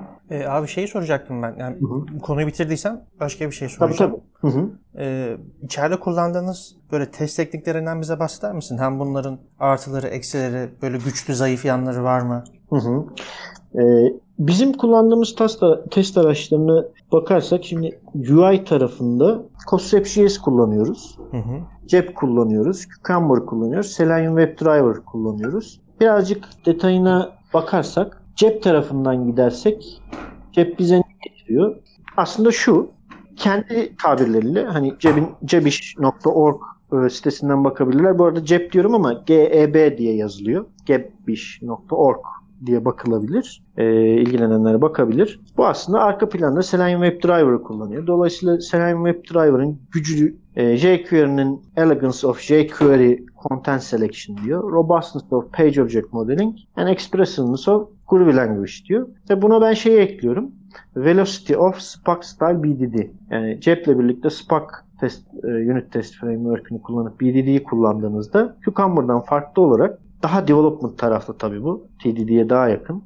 E, kodla o Jerkin formatı e, yazımı birleştiriyor. Ve çok hızlı bir şekilde, çok keyifli bir şekilde yazabiliyorsunuz. Burada sunduğu şey Concept.js ile aynı concise bir dil sunması. Yani siz Java'da 10 satırda yazacağınız kodu burada 2 satırda yazabiliyorsunuz. Learning curve'i düşük grubinin. Concept.js'e bakarsak backend agnostik bir araç. Burada arka planda yani şunu yapıyor araç. Ee, belki development tarafında olanlar ORM araçlarını bilir. İşte nedir? Toplink, Hibernate kullanıyor olabilirsiniz. Tek başına kendilerini kullanırsınız veya yukarıda JPI'yi kullanırsınız. İstediğiniz zaman altta bir konfigürasyon onu değiştiriyor olabilirsiniz. Bu da onun gibi. Concept.js'i kullanıyoruz ama aşağı tarafta aslında biz bir JSON file'ında bir e, satırı değiştirerek Selenium WebDriver, WebDriver Protractor, Nightmares.js, Appium, Puppeteer kullanır hale gelebiliyoruz. Arka planda o frameworklerin komutlarını çağırıyor. Ama biz ne yapıyoruz? Burada bize sağladığı getiri bir tane dil öğreniyoruz. Custom.js'in bize sağladığı kolaylaştırılmış bir dil öğreniyoruz. Bu bütün frameworklerden kullan faydalanabilir hale geliyoruz. Bu dil JavaScript bazlı bir dil. Ee, hem satır sayısı olarak çok e, öz, kısa öz bir kod yazabiliyorsunuz. Hem de kolon sayısı olarak. Yani sayfayı scroll etmek zorunda kalmıyorsunuz. Şimdi ben Protractor'da da kod yazdım. Concept.js'le de. Protractor'la o uzuyor. Concept.js'de high level'da onu daha iyi yönetir hale getirmiş. Daha kısa bir şekilde yazabiliyorsun. Bu çok güzel. Bu bize neye getiriyor? Yani bizim en çok kodda sağlamamız gereken o kaliteyi artıran şey hem production kodunda hem de aslında olması gereken trend test kodunda olan şey ne? Okunabilirlik. Dolayısıyla clean code dediğimiz şeyler ve dolayısıyla daha maintain edilebilir bir otomasyon kodu geliştirmemizi sağlıyor. Bu arada senaryo driven e, bir BDD formatı var. İsterseniz Cucumber formatı, Joycon formatında, Cucumber formatında BDD de sunuyor. O sizin tercihinize bırakıyor. Cucumber biraz daha iletişim ve işbirliğini artırmak üzere geliştirilmiş bir tool. API tarafında Swap UI, Postman, REST Assured kullanıyoruz. Wiremark denememiz oldu. Memnun kaldık fakat e, daha REST bazlı olduğu için Swap tarafında daha custom kendi framework'ümüzü yazarak ilerledik. Burada Karate'yi önerebilirim API Mac servisi oluşturmada. Aynı şekilde Swap UI de çok kuvvetli. Zaten de facto oldu. Kontrak testinde PACT ön plana çıkıyor ve hani e, yükselişte olacak araçlardan bir tanesi. Microsoft mikroservis testleri e, ne yük, yükselişte olacağını düşünürsek. Hani başka ne yükselişte dersek C Sharp yükselişte olacak. E, neden dersek Blaze diye bir framework ile geliyor. E, WebAssembly üzerinde çalışıyor ve bu aslında artık C Sharp kodunu client side'da yazarak JavaScript yerine C Sharp kodu yazarak ve bunu Blazor ve, ve WebAssembly üzerinden e, bytecode'a çevirip client side'da koşabilir hale getirme imkanı doğuyor. Bu bir devrim niteliğinde bir şey ve C Sharp'ın kullanımını artıracak. Yani ve bu native hızında çalışıyor. Dolayısıyla gelecekte şu da olacak. C Sharp'ın kullanımını arttıracağını düşünürsek C Sharp tabanlı test frameworklerinde kullanımı artacak. Corut UI'ın destek e, desteği sonlandırıldı 2019'da. Artık devam etmeyecek. Fakat Windows driver'ına Microsoft destek veriyor. Telerik Test Studio bu konuda benim geçmişte kullandığım iyi bir araç. Onu tavsiye edebilirim. Ee, burada Clean Code'a da değdik, e, değindik. Hani orada kısaca bir TDD'ye de değinmek lazım. Test Driven Development dediğimiz şey nedir? Aslında şudur. Yani üç tane kuralı var. Önce testini yazıyor developer, birim testini. Daha sonra sadece o birim testi geçecek kadar kodunu yazıyor ve sonrasında kodunu refactor ediyor. Temiz hale getiriyor. Tabi bundan önceki TDD ile Clean Code arasında bir sıkı bir ilişki var. Bu da ne? Robert C. Martin şunu söylüyor. Hani Clean Code dediğimiz şey aslında Grady Booch'un söylediği şey basit ve e, Clean Code diyor. Basittir diyor ve düz yazılmış tekst gibi okuyabilirsiniz diyor. Yani eğer birinin kodu önünüze konduğunda anlayamıyorsanız orada bir terslik var. Spagetti kod dediğimiz şey. Anlaşılabilir, sade. Bunun belli kuralları var. İşte bir fonksiyon 4 satırı geçmese iyi olur. En azından 4 parmak kalınlığına geçmese iyi olur. İsimlendirmeler vesaire. O detaya burada girmiyorum. Fakat şu var. Şimdi ekiplere clean kodu nasıl yaygınlaştırırsınız? Yani şimdi hepimiz uzun süredir yazılan uygulamaların içindeyiz değil mi? Bugün bir developer'a kod temiz mi dediğimizde ya çok değil diyor genelde. Çok temiz diyen de nadir olarak var. Peki o kodu clean e, temizlemek için eğitimi alalım, başlayalım dediğimizde en büyük karşımıza çıkan handikap o kodu temizlemeye korkuyor, değmeye korkuyor. Çünkü çalışıyor şu anda ve başkasının yazdığı kötü kodu. Eğer onu kendi dokunur bozarsa kendi kodu olacak. Sorumluluk ona gelecek ve kırılma ihtimali yüksek. İşte TDD de o korkuyu yenmeye yol açıyor. Çünkü birim testini yazıyorsun. Daha sonra kodunu yazıyorsun. Daha sonra refactor ederken şunu biliyorsun. Ya bu kod ben bunu refactor ediyorum ama göçse de birim testini yazmıştım ya. O hatayı söyleyecek bana. Bu böyle bir beslemesi var. Bunun dışında big data testing e, yükselişte görülüyor ama bizim ülkemizde hani çok büyük bir etkisi var mı? Hani pazarda big data tester diye bir şey yok. Ama işlerde bunun etkisi artacak zamanla. Ee, API testing artacak. Başka ne diyebilirim? Test project yani her zaman bir şey hayali var. O da bir bitmeyen tartışmadır. Yani kodlama üzerinden giden test otomasyon aracı mı yoksa record and play yapabildiğimiz araç mı? İkisinin de artıları eksileri var. Biz biraz daha hani clean code yazabildiğimiz kodlama yapan araçları tercih ediyoruz. Onların da verimli olanlarını daha kısa sürelerde yazabildiklerimizi. Ama bugün baktığımız zaman Selenium IDE yenilendi, bir elden geçti. Ee, buna ek olarak Selenium ve Appium'u e, rap eden e, bir test project e, diye bir free tool var. Open source tool. Bu da oldukça hani denemeye değer bir tool. Mobil tarafında ve web tarafında record and, record and play ile geliştirme yapabiliyorsunuz. Otomasyon yapabiliyorsunuz. Bunlar yükselişte. Tabii dediğim gibi sabaha kadar konuşuruz. O yüzden ben sizin sırrınızı alabilirim. Peki Erdem abi, e, sence bu iOS 2000'in yani sertifikanın e, sektördeki yeri nedir? Sen e, değerlendirirken işe almak istediğin adayları bu şeye ne kadar bakıyorsun? Ee, şimdi şöyle aslında yani sertifika hiç olmadan sertifika olandan çok daha başarılı ve o sertifikanın içinde yazan bilgileri çok daha iyi bilen arkadaşlar oluyor. Dolayısıyla bu bakımdan sertifika hiçbir şey. Esas olan istek ve işini geliştirmek. Dolayısıyla bizim e, sürekli bir yayınları, blogları, kitapları okuyup takip etmemiz, kendimizi beslememiz gerekiyor. Çünkü test mühendisliği diye bir okulda yok zaten. O bize bakıyor. Bugün iş görüşmesine gelen arkadaşlara sorduğumda okuduğun kitap, yayın, şu bu nedir dediğimde genelde sessiz kalınıyor. Ama bizim işimiz, mesleğimiz. Okumamız lazım. Dolayısıyla burada e madem onu okuyorsak da sertifikanın silabasında yani o 100 sayfaysa onu okumakta tabi zarar yok. Onu da okuyabiliriz. Ve güzel de bir e, sertifikayı almak da önemli değil. Benim arkadaşlara dediğim o silabas free. iOS'teki bir ortadan girip bütün silabasları free indirebiliyoruz. Ve genel bir özeti veriyor aslında test süreçlerindeki, test rollerindeki. Gerek Foundation'da gerek Advanced'de. O bakımdan çok pozitif, güzel bir özet. Biraz önce demiştik ya yeni başlayan bir tester arkadaşa o zaman otomasyon demiştik ama e, yine otomasyon tarafında technical test analisti de okuyor olabilir. Bizim tarafa çok gelmedi ama otomasyon üzerine bir sertifika da var patikada. Oradaki silabasları okuyarak başlayabilir örneğin. Tamam biraz üst seviye. Yani onu okuyarak yapmak kısmında gidemiyor olabiliriz. Ama bence artı onu okuyup üstüne koymak lazım. E, şu beni üzüyor sektörde. Bazen geliyor arkadaş onu da hiç okumamış. Hani e, başka bir şey de okumamış. Sizin yaptığınız podcast'i de dinlememiş. Bak arabada aç dinle ne güzel değil mi? Yani ya da çıktın diye ne güzel aç tak kulaklığı artık sohbeti dinle. Ee, yani ben dinliyorum. 4-5 tanesini dinleyebildim şu ana kadar. Dolayısıyla sertifikaya olumlu bakıyorum ama her şey değil. Aslında onun ötesinde sürekli kendimizi geliştirip beslememiz lazım diye düşünüyorum. Peki abi şimdi yazılım dünyasında işte CI, CD diye süreç var, continuous testing diye bir şey Hı-hı. var. Böyle bunlar nedir? Hani bizim burada konumlanacağımız yer neresidir?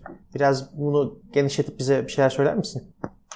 Evet yani şu anda tabii DevOps rolü DevOps Engineer dediğimiz rol yükselişte dedik de genel olarak kaçırdığımız nokta DevOps süreci diye bir şey var. Yani Agile'ın ilerisindeki aslında Agile'ın yerine gelen süreç DevOps süreci diye geçiyor. Bu da ne? Aslında operasyonu da hani Agile'da ne analist, development, test vesaire silolar arası duvarların kırılıp bir takım olmaktı. DevOps buna diyor ki operasyon tarafında al kat bunu ve bu arkadaş sadece operasyon yapmasın, uygulamayı bilsin ama bir development tarafı da olsun. Dolayısıyla bir süreç olarak bakmak lazım.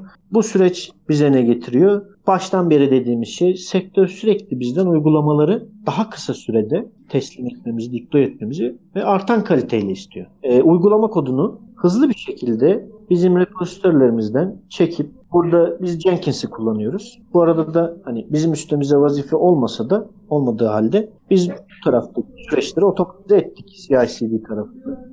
E, ne yapıyoruz? Jenkins tarafından kod çekiliyor. SVN Bitbucket projeye göre değişiyor. Çekildi. Daha sonra test otomasyon kodu çekiliyor. Sonrasında koşan unit test varsa koşuyor. Statik kod analizi varsa yapılıyor. Arkasından biz uygulama kodunu, test otomasyon kodunu alıyoruz. Staging serverlara atıyoruz. Yani sürekli entegrasyon dediğimiz CI süreci biz bunu kendi iç ortamımızda yapıyorsak yani ben Nightly Build'da her gece koşar hale getirdik testlerimizi. Güncel uygulamayı bütün güncel commitlerle yani developer o an check-in ettiği bütün alıyor. Atıyor serverına. Güncel test kodunu atıyor. Docker'la, Docker konteynerı kullanıyoruz. Şu anda e, hani en iyi pratiklerden bir tanesi. Çok daha light bir şekilde atıp onlar üzerinde yönetip koşup sonuçlarını raporluyoruz. Böylece normalde manuel olarak 10 adam gününe yapacağımız testte her akşam en ufak yapılan değişiklikten sonra koşar hale ve çıkan hatayı beklemeden developer'a gönderip onun onu düzeltip o sırada o başka bir şeyi bozarsa onu da ertesi gün gece bulur hale getiriyoruz. Böylece hem daha hızlı hem de hataları daha çok bulur e, hale gelen e, kısım. Tabi burada sürekli deployment, continuous deployment and delivery dediğimiz kısım, CD dediğimiz kısımda birçok müşterimiz var. O müşteri ortamlarını e, izinli olanlarımız var. Direkt o ortama, test ortamına uygulamayı atıyoruz. E, Docker'larla kuruyoruz. Otomasyon atıyoruz. Koşumlar yapılıyor. Monitör ediyoruz. Sonuçları dönüyor. Değişiklikleri yapıp e, istediğimiz noktaya gelene kadar yeri geldiğinde işte bir uygulamamız var. 800 ekranını otomatize ettik. 200 test senaryosu var. Şimdi bunun içinde atılıyor multiple runlarla olmadan önce 6 saatte koşuyordu. Şu anda 1 saatte koşuyor. Atıyoruz koşuyor. Hata varsa geliyor. Onlar düzeltiyor. Tekrar koşuyor. Düzeltiyor. Tekrar koşuyor. Bunu manual yapmana imkan yok. Dolayısıyla otomasyonu yaptık ama onu kendi lokal makinamızdan koşmak da değil. Hem müşteri ortamında o test onu koşar hale getirmek hem de her gece otomatik biz oradayken koşar hale getirmek ve hata bulma verimliliğini ve etkinliğini artırmak amacı. Peki böyle son olarak böyle toparlamak amaçlı Erdem Hı-hı. abi yazılım testinin geleceğiyle ilgili neler söyleyebilirsin? Farklı kariyer olanakları çıkacak mı? Ee, Hangi pozisyonlar çıkabilir? Hı hı. Yazılım testinin geleceği şu anda çok parlak açıkçası. Teknik tarafta yani teknik test analizi dediğimiz taraf da parlak. Bence SME dediğimiz test analizi tarafı da parlak. Ee, biraz daha dediğim gibi bir şeyler okuyup biraz daha işi olur hale getirmek, biraz daha iletişim işbirliğine açık olmak, open minded olmak, daha tolere ederek birbirini dinleyerek ilerleyen karakterlerin e, ve kendini geliştiren karakterlerin bu sektörde çok başarılı olacağına inanıyorum. Hem yurt içi hem yurt dışında. Dolayısıyla hani güzel yerdeyiz. Bunun biraz daha kıymetini bilip tadını çıkarmak lazım. Düşüncem o yönde. Ee, bu bakımdan tadını çıkarmak için hani sorusunu sormazsınız diye ben hemen biraz daha tadını çıkarmak isteyenler 24 Mart'ta Ankara'ya e, Ankara Testing Days konferansına, Uluslararası Ankara Testing Days konferansına gelebilirler. E, burada bu anlattığım e, bahsi geçen e, Six Traces of a Successful Test Automation Architecture e, sunumunu ben yapıyor olacağım. E, diğer taraftan kimler var? Onları... Barış Taralıoğlu. Evet Barış var. Evet. Ee, dinlemesi çok keyifli. Ondan sonra başka kim var? Ee, IST gibi e, President of IST gibi Oliver geliyor. Daha sonra Yunanistan'dan Elanu e, misafirimiz olacak. Portekiz'den QA Coimbra'dan e, Joel Oliveira geliyor. AnkaraTestingDays.com'dan bakabilirler. Ankara'da Hilton'da. Barış ve Kadir'le birlikte yapıyoruz. Sa- Bu arada e, biz de Gerçekleştireceğiz. bir E, şunu da belirtmek lazım. 2014 Hı hı, dinliyorum. Biz de bir duyuru geçelim. Ee, yakın zamanda biz de e, Barış Saraylıoğlu'yla bir Hı hı. podcast e, yayınımız olacak. Hı hı. Bizi takipte kalın. Kadir dinledim. Çok keyifliydi. Barış'ın da aynı şekilde olacağına şüphem yok. Biletler tükendi mi abi? E, biletler ciddi bir talep var. E, bayağı da bir doldu. Tabii şöyle de bir şey var. Sponsor talebimiz de yüksek. Yani yeni aslında international olarak e, ilk etkinliğimiz ama bundan evvel 2014'te e, ben ilk e, kurduğumuzda kurduğumuzdan bu yana 2000 e, üzerinde katılımcımız oldu. İlginçtir %40'ı da develop, developer'dı şey olarak. Ve hep Ankara'daki sadece test alanı da değil yazılım alanında en çok ilgi gören hani salona gelen kadar geri dönenin olduğu her etkinlikte bir etkinlik oldu her defasında ve sonrasında dedik ki bunu daha büyük daha güzel bir formata kavuşturalım. Uluslararası olsun. Yani dünyada önde gelen konuşmacıları getirelim ve Hilton'da 24 Mart'ta gerçekleşecek ve kar amacı kesinlikle gütmeyen bir organizasyon. Zaten bunu bilet fiyatlarından anlayabilirsiniz. Yani sadece şirket değil, herkes kendi cebinden verebileceği bir rakamlar.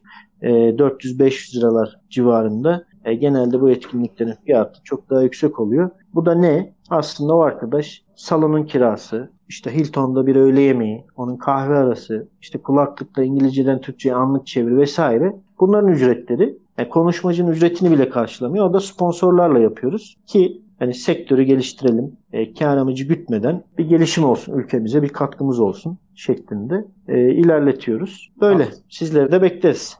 Tabii ki. İnşallah. Abi hani şey sıkıntı olur mu bilmiyorum ama bilet var mı yok Hı hı. mu? Böyle hani dinleyicilere iki tane falan hediye verme gibi bir imkanımız olur mu? Kesinlikle olur. Ben şuradan şöyle bir duyuru da yapayım. Yani QAcast koduyla e, gelen arkadaşlara Hı hı. bizim e, %10 bir indirimimiz olsun Hı hı. o anki üzerinden. Öyle de bir QAcast dinleyicilerine bir ayrıcalığımız olsun. Çok teşekkür ederiz. E, aynı şekilde dediğin gibi QAcast'ten beraber onu nasıl formatını oluştururuz bilemedim. Hani bir çekiliş mi olur, bir format mı olur? İki kişiye de Hı hı. e, bunu hediye edebiliriz. Tamam abi biz çünkü e, hani belki Ankara'dan bir dinleyicimiz varsa belki o daha çok hani, talep gösterebilir. Yani İstanbul'dan belki sonuçta lokasyon problemi de olabilir. Hı hı. E, biz hani yayını e, arkadaşlarla paylaşırken bir duyuruda geçeriz. Hı E, içerisinden daha sonra canlı bir çekiliş yaparız. Onu biz yönetiriz. Sıkıntı olmaz. Tamam. E, daha sonra Çıkan da adaylar Aynen. Sinan Tuğçe.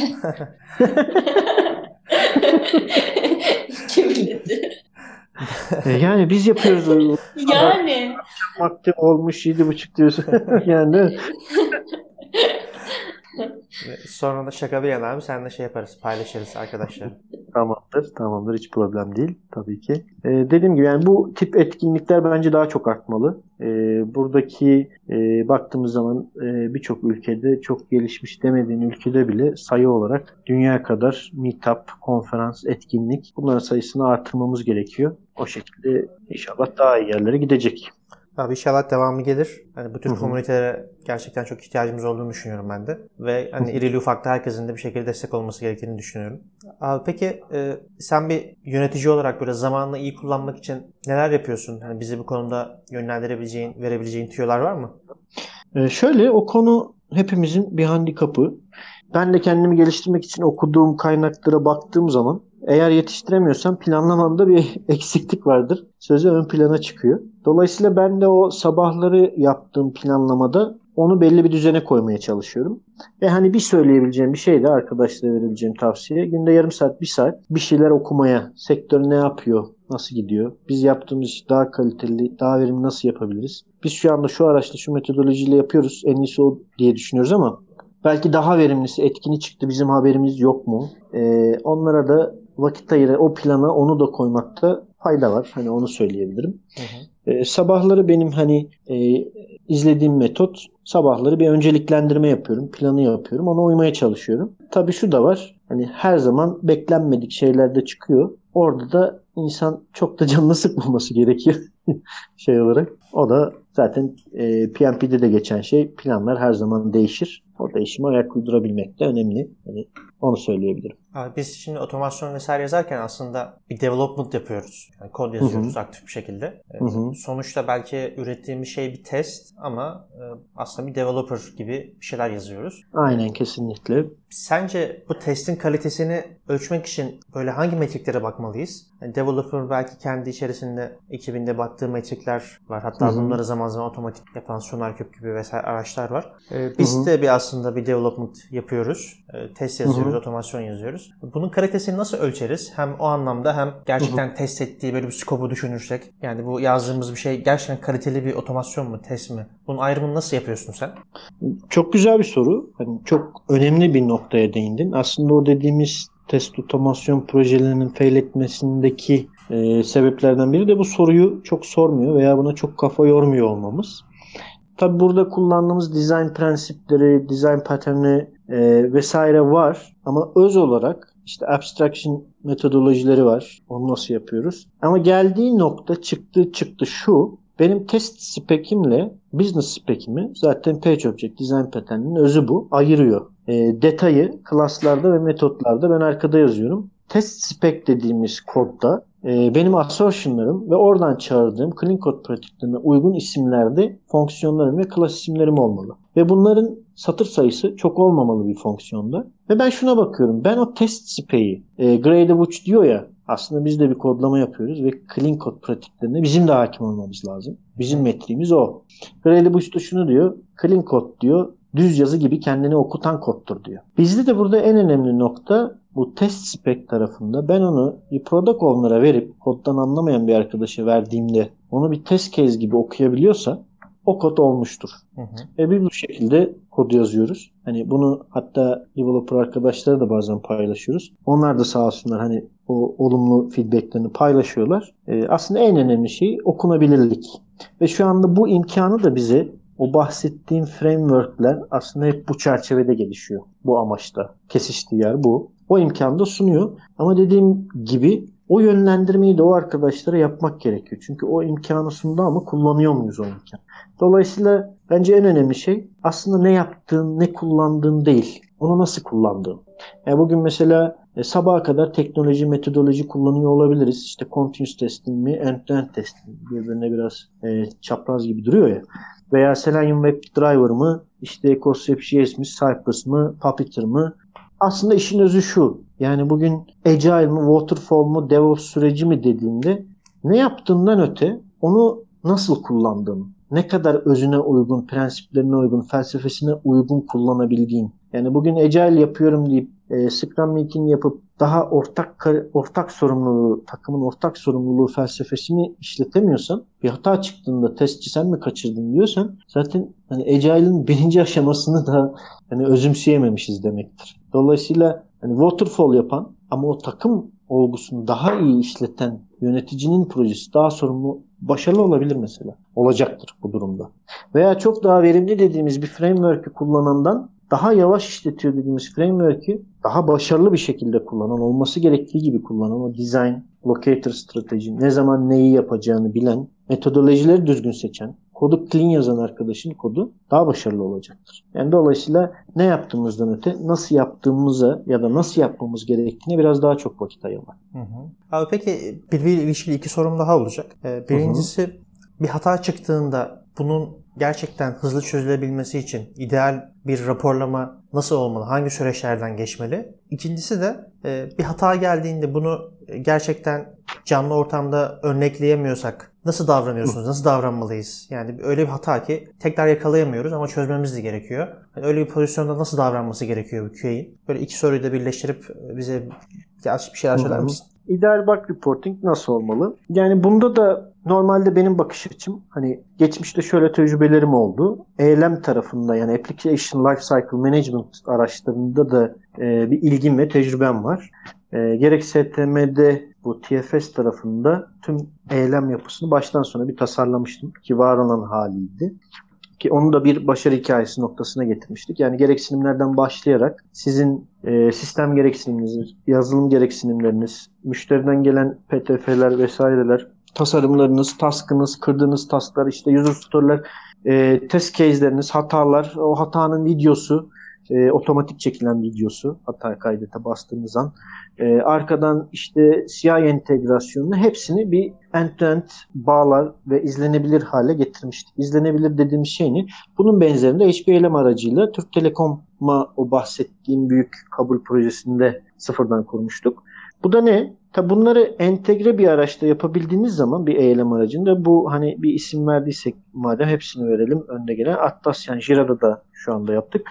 HP eylemde zamanında yaptık. TFS'te de bu mevcut. Dolayısıyla onları bağladığınız an size zaten belli dashboardları sunuyor. Bu dashboardları ve raporlamaları oraya tek bir repozitörden koyarsak ki zamanında bunu e, tüm ekibe yani bizim ekip dahil yönetim ekibine koyduğumuzda benden bir Excel veya şu bu raporu eforu harcamadan veya benden ben harcamadan o eforu o da o bekleme zamanını beklemeden onun karı o. Benim karım da o eforu harcamıyorum. Otomatik çıkıyor diyor. F5 ile geliyor. Ama e, sistem monitoring kısmında dashboardlarda e, linkini veriyoruz. Girdiği an requirement coverage, testler kaç tane gereksinimi cover etmiş yazılan, koşanları kaçını etmiş, hatalar hangi gereksinimi test case'e bağlı, bizim rework'ümüz ne, hata açılan hataların kaç kere reopen olmuş. Mesela önemli bir metrik.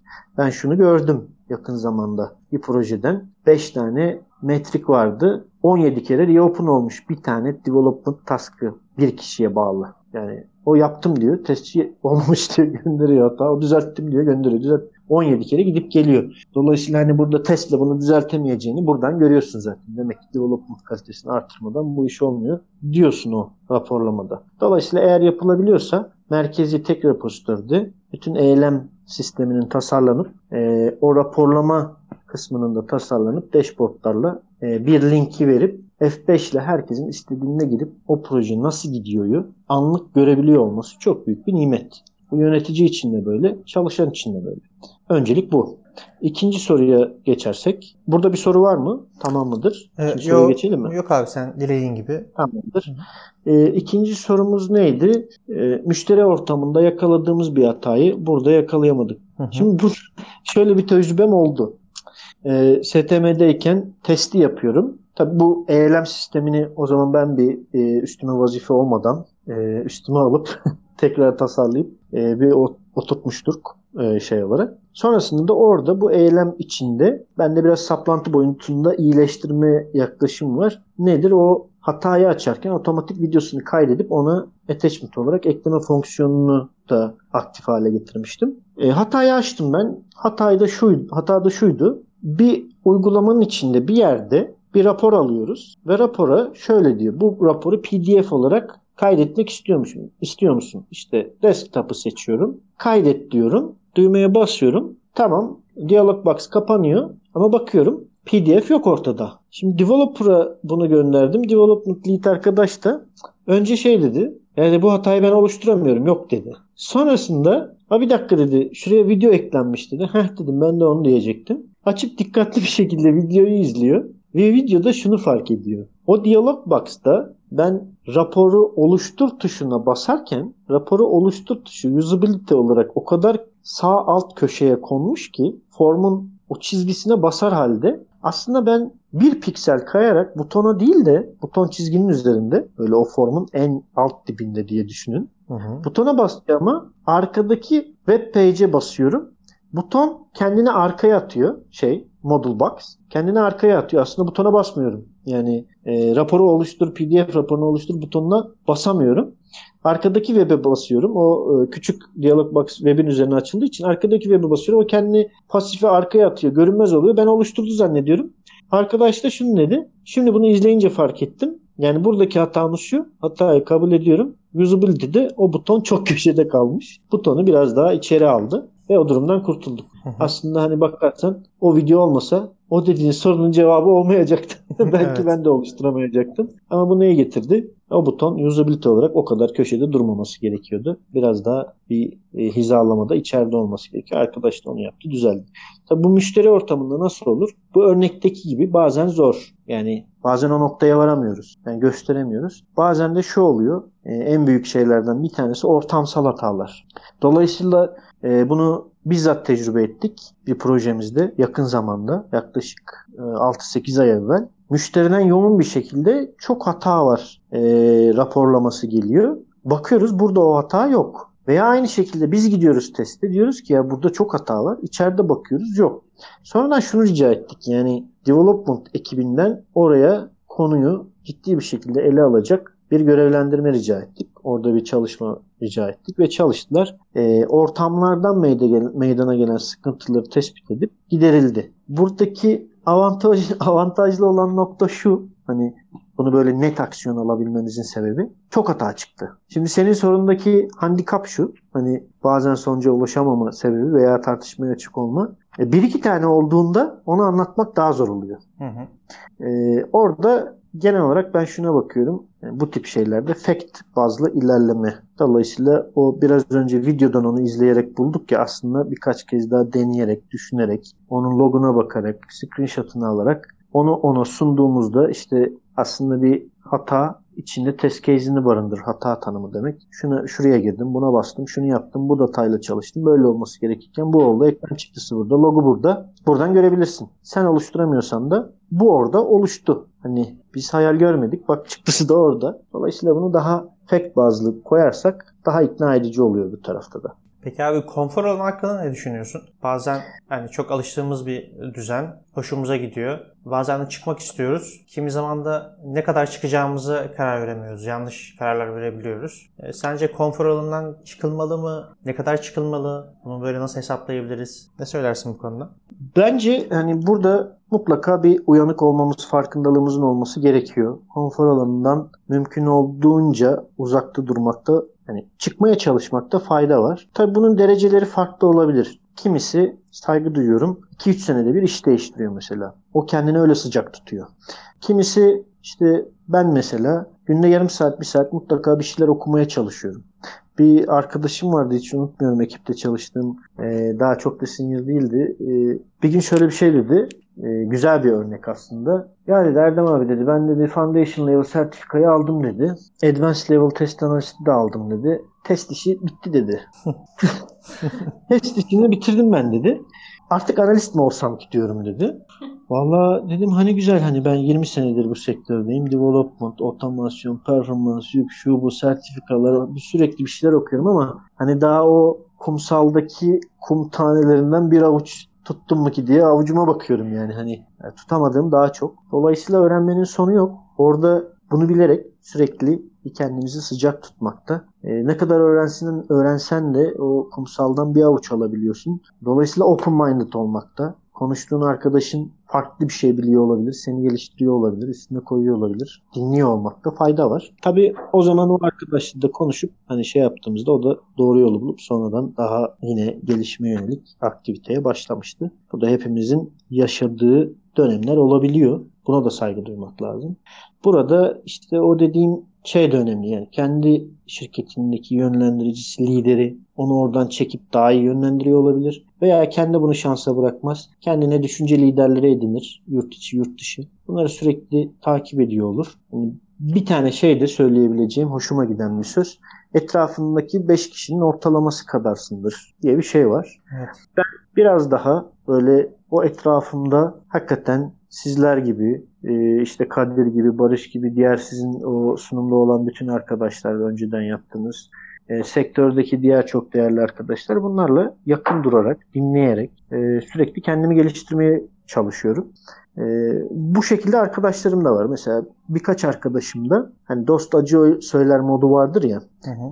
Hava hayat koçu gibi arada paylaşırım. Ne diyorsun? Burada comfort zonda mıyım sence? Burada ne yapıyorum? Orada da net söyler. Bence şunu yapmalısın. Evet şurada gelişmen lazım. Hayır bu comfort zone değil. Abartmana gerek yok.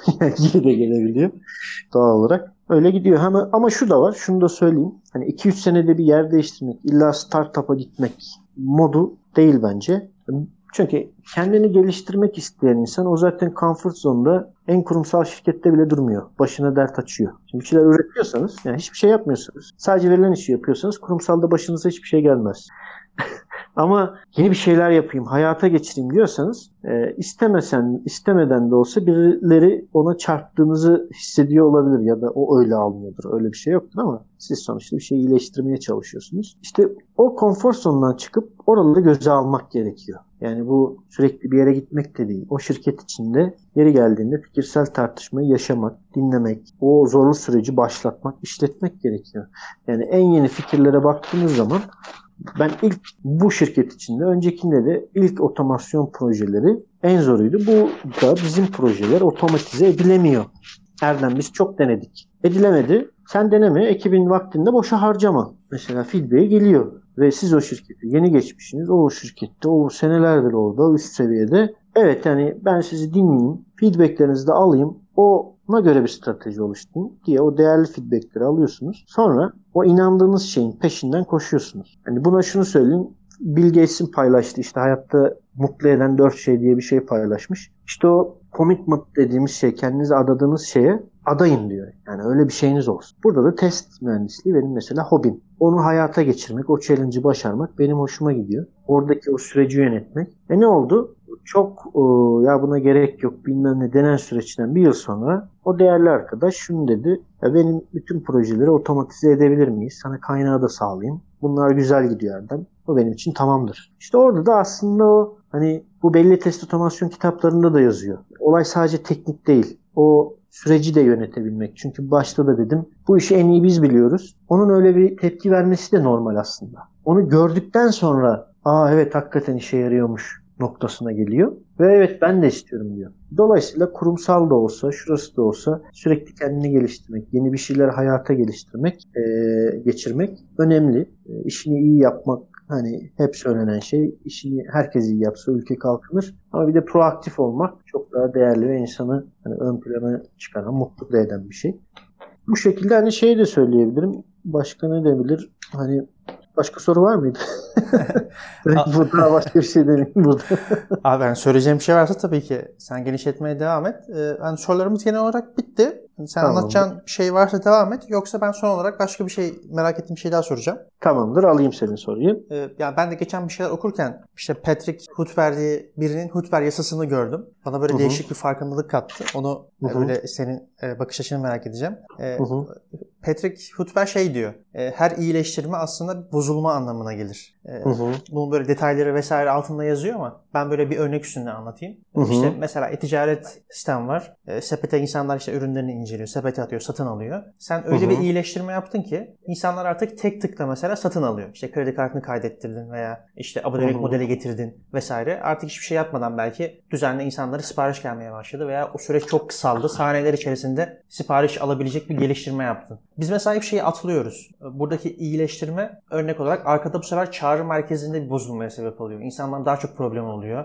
Oraya daha çok insan telefon etmeye başlıyor ve e, orası artık bunu karşılamaya mı başlıyor ve mutsuz müşterilere sebep oluyor günün sonunda. Yani aslında başta yaptığımız bir iyileştirme o sistemin e, arkasında başka bir yerdeki e, başka bir süreci bozabiliyor. O yüzden iyileştirme aslında bozulma anlamına gelir diye bir yasası var. Bu görünce böyle bana bir farkındalık geldi. Test teste böyle biraz uyguladığımda yani biz de bir şeyleri otomatikleştiriyoruz belki. Daha hızlı bir şekilde test edebilmesini sağlıyoruz ama aslında fark etmediğimiz böyle gizli bir bozulmaya da sebep oluyor olabilir miyiz? Böyle bir, bu konuda bir fikrin olur mu? Güzel bir nokta. Kesinlikle oluyor olabiliriz. Yani böyle bir risk var ve dikkat etmemiz gereken noktalardan bir tanesi. O da ne? Yani şimdi benim anlattıklarımı dinleyen biri şunu diyebilir. Evet kesinlikle open minded. Zaten araçlar da sürekli değişmiş, gelişmiş. Hı hı. Yani bir araç bizim bu öğrendik. Başka işte konfor zonumuza soktuk. Selenium WebDriver bununla devam edelim yıllarca demiyoruz. Daha verimlisi varsa buna geçiyoruz. Ama şu risk de var. Yani daha verimli deyip geçtik de değdi mi buna? Yani kazanç var. Evet. Oraya yazmışız POC'de kazançlar ve kaybedilen de maliyet. Yani buna geçtiğimizdeki aslında orada anahtar nokta düşünülmesi gereken şey alternatif maliyet denen şey. Yani ben buna geçtiğim zaman bir şey kazanıyorum da alternatif maliyetim ne? Kalsaydım hani katlanmayacağım maliyet, şimdi katlanacağım maliyet ne? Senin dediğin mesela oradaki operasyon maliyeti. Bizim test otomasyonuna bakarsan biz bunu aracı daha verimli yani diğeriyle günde 5 kez yazıyorsam bunda 10 kez yazıyorum dedik. İki katı yazabileceğimi söyledik. Ama oraya eksilere ve soru işaretlerine şunu yazıyoruz. Community'si daha dar. Ee, bir işi açıldığı zaman düzelme aralığı, interval'ı daha düşük. Bu maliyetlerin hepsini yazarak o POC'yi yapmak lazım. Yani bu sorunun aslında çıktısı dinleyenlere karı bir şeyi bir değişikliği, bir improvement'ı e, düşünüyorsak bu test süreçlerinde de olur, otomasyon sürecinde de olur, metodoloji, araç. Artılar, eksiler ne? Bunları net bir şekilde yazmak ve biz bunu ekiple birlikte yapıyoruz. Bizim en junior dediğimiz arkadaş en genius fikri de veriyor. Ve hani kuralımız şu, kimse fikrini söylemekten çekinmeyecek. Bu toplantıda en junior da olsa, daha yeni bugün işe başlamış da olsa her şeyi, e, her fikrini söyleyebilsin. Çünkü burada herkes birbirine açık bir ortam. Dolayısıyla orada o brainstorming session'ında oraya bütün artıları eksileri yazıyoruz ve eksi, artılar eksilerden yukarıda ve geçmiş yazdığımız koda değerlendirdiğimizde vazgeçtiğimizde yine yukarıdaysa o zaman geçiyoruz. Tabi bunun POC'sini sadece tahtada yapmıyoruz. O aracı deniyoruz da. Biraz önce bahsettiğim özellikleri araçlar yazıyor ya ama hakikaten yapabiliyor mu bizim proje dinamiklerimizde, development dinamiklerimizde? Yani bir third party component vardır. Bütün oyunu bozar. O şekilde gidiyoruz. Aslında o production'da yapılan şey de aynı mantıkta ilerlemesi gerekiyor. Yani ben bir ilerleme yapıyorum. O dediğin çözümde de şuna bakmak gerekiyor. Operasyona beni belki işte ne 10 bin kişi aradı bunu merak ettiği için. Hı hı. Bu bana bir maliyet, ciddi bir maliyet. Ama şuna bakmak, iki şeye bakmam lazım. Bir, bu değişikliği yaptığımdan memnun olan ve aramayan kişiler, kişi sayısı nedir? Onu ölçebiliyor muyum mesela terazinin diğer tarafında? Hı hı. Eksisi bu ama artıları ne? Belki 100 bin kişi de ya ben buradan ya da ilerleyen zamanda artan uzun vadede, uzun vadeli planda ya ben burada çok rahat alışveriş yapıyorum. Alıyorum, basıyorum, çıkıyorum. Mesela ben o hissiyatı aldım. Hoşuma gitti artı olarak. Eksi olarak yine yazarım. Şu da aklıma geldi mesela. Tek klikle oluyor da sanki security'de bu çok da uygun mu diye bir soru geldi aklıma. Mesela bu kararda eksiye onu da yazarım. İki, bu kadar soru geliyorsa operasyona demek ki usability'de ve yönlendirmede bir eksiklik var. Aslında oradan bir çıktı çıkıyor. Bir ders de çıkıyor. Yani ben onu uyarlamamda belki de kullanıcıyı e, biraz daha iyi yönlendirsem özellikle başlarda bu oturana kadar beni aramayacak belki. Operasyonu bu kadar meşgul etmeyecek. O da ayrı bir nokta. Ama dediğim gibi aslında o POC çalışmasında alternatif çözümlerin e, alternatif karları ve getireceği götüreceği o alternatif maliyetleri iyi hesaplamak gerekiyor. Ve dolayısıyla sırf değişiklik yapacağım ben open minded'ım demek için de teknoloji değiştirmenin de anlamı yok. Hani biraz önce dediğim gibi e, ne kullandığından öte nasıl kullandığın daha önemli. Sen bugün e, Selenium WebDriver'ı çok verimli bir şekilde kullanıyor ve ekibe zaten oturtmuşundur sistemini. E, o onun özünü benimsemişindir. Design prensip, prensipleri, işte readability, TIS prensipleri, Yagner prensibi, işte dry prensiplerini e, iyi uyguluyorsundur. Design patternini sağlam uyguluyorsun. Automation architecture'ını sağlam oturtmuşsun. İşte e, diğer paydaşlarla hedefleri sağlıklı koyuyorsun. Tutturulabilir otomasyon hedefleri koyuyorsun. O m, sürdürülebilir otomasyonu devam ettirebilmek için biliyorsun hani e, bir eğri var. Otomasyon, otomatize edilen test case sayısını arttırdıkça verimlilik artıyor bir yere kadar. Bir yerden sonra da o sayı arttıkça muntazaman düşmeye başlıyor. Dolayısıyla o optimum noktada mıyım kararı da önemli. Yani sırf macera alsın diye de değişiklik yapmamak lazım. Hakikaten iyileştirmenin bir şeyi artıda iyileştiriyor olması lazım. Ama şunu da kabullenmek gerekiyor. Yani bazen de şu oluyor. İyileşti ama şu da gitti. Doğru. Ama toplamda artıda mıyız ekside miyiz? O önemli. Yani o getiri götürü hesabında toplamda çıkan sonuç ne? Abi teşekkür ederiz. Sorularımıza cevap verdin. Ben teşekkür ederim. Akşam bize vakit ayırdın. Ben de çok teşekkür ederim bu fırsatı verdiğiniz için, bu tatlı güzel sohbet için. Evet gerçekten sohbetine doyum olmuyor Erdem abi. Böyle karşılıklı aynı şekilde. bize deneyimlerini aktarıyorsun. Evet, bugün Erdem Yıldırım'la beraberdik. Innova'da Test Manager. Ee, ekstradan Ankara Testik'te işte QA'iste özel indirimimiz var ve iki kişiye de e, ücretsiz bilet hediye etti. Teşekkür ederiz onun için de. Biz o etkinliği düzenleyip Erdem abi sana bilgi vereceğiz. Hı hı, tamamdır. Ee, dinlediğiniz için Burada. teşekkür ederiz. Herkese hayırlı akşamlar.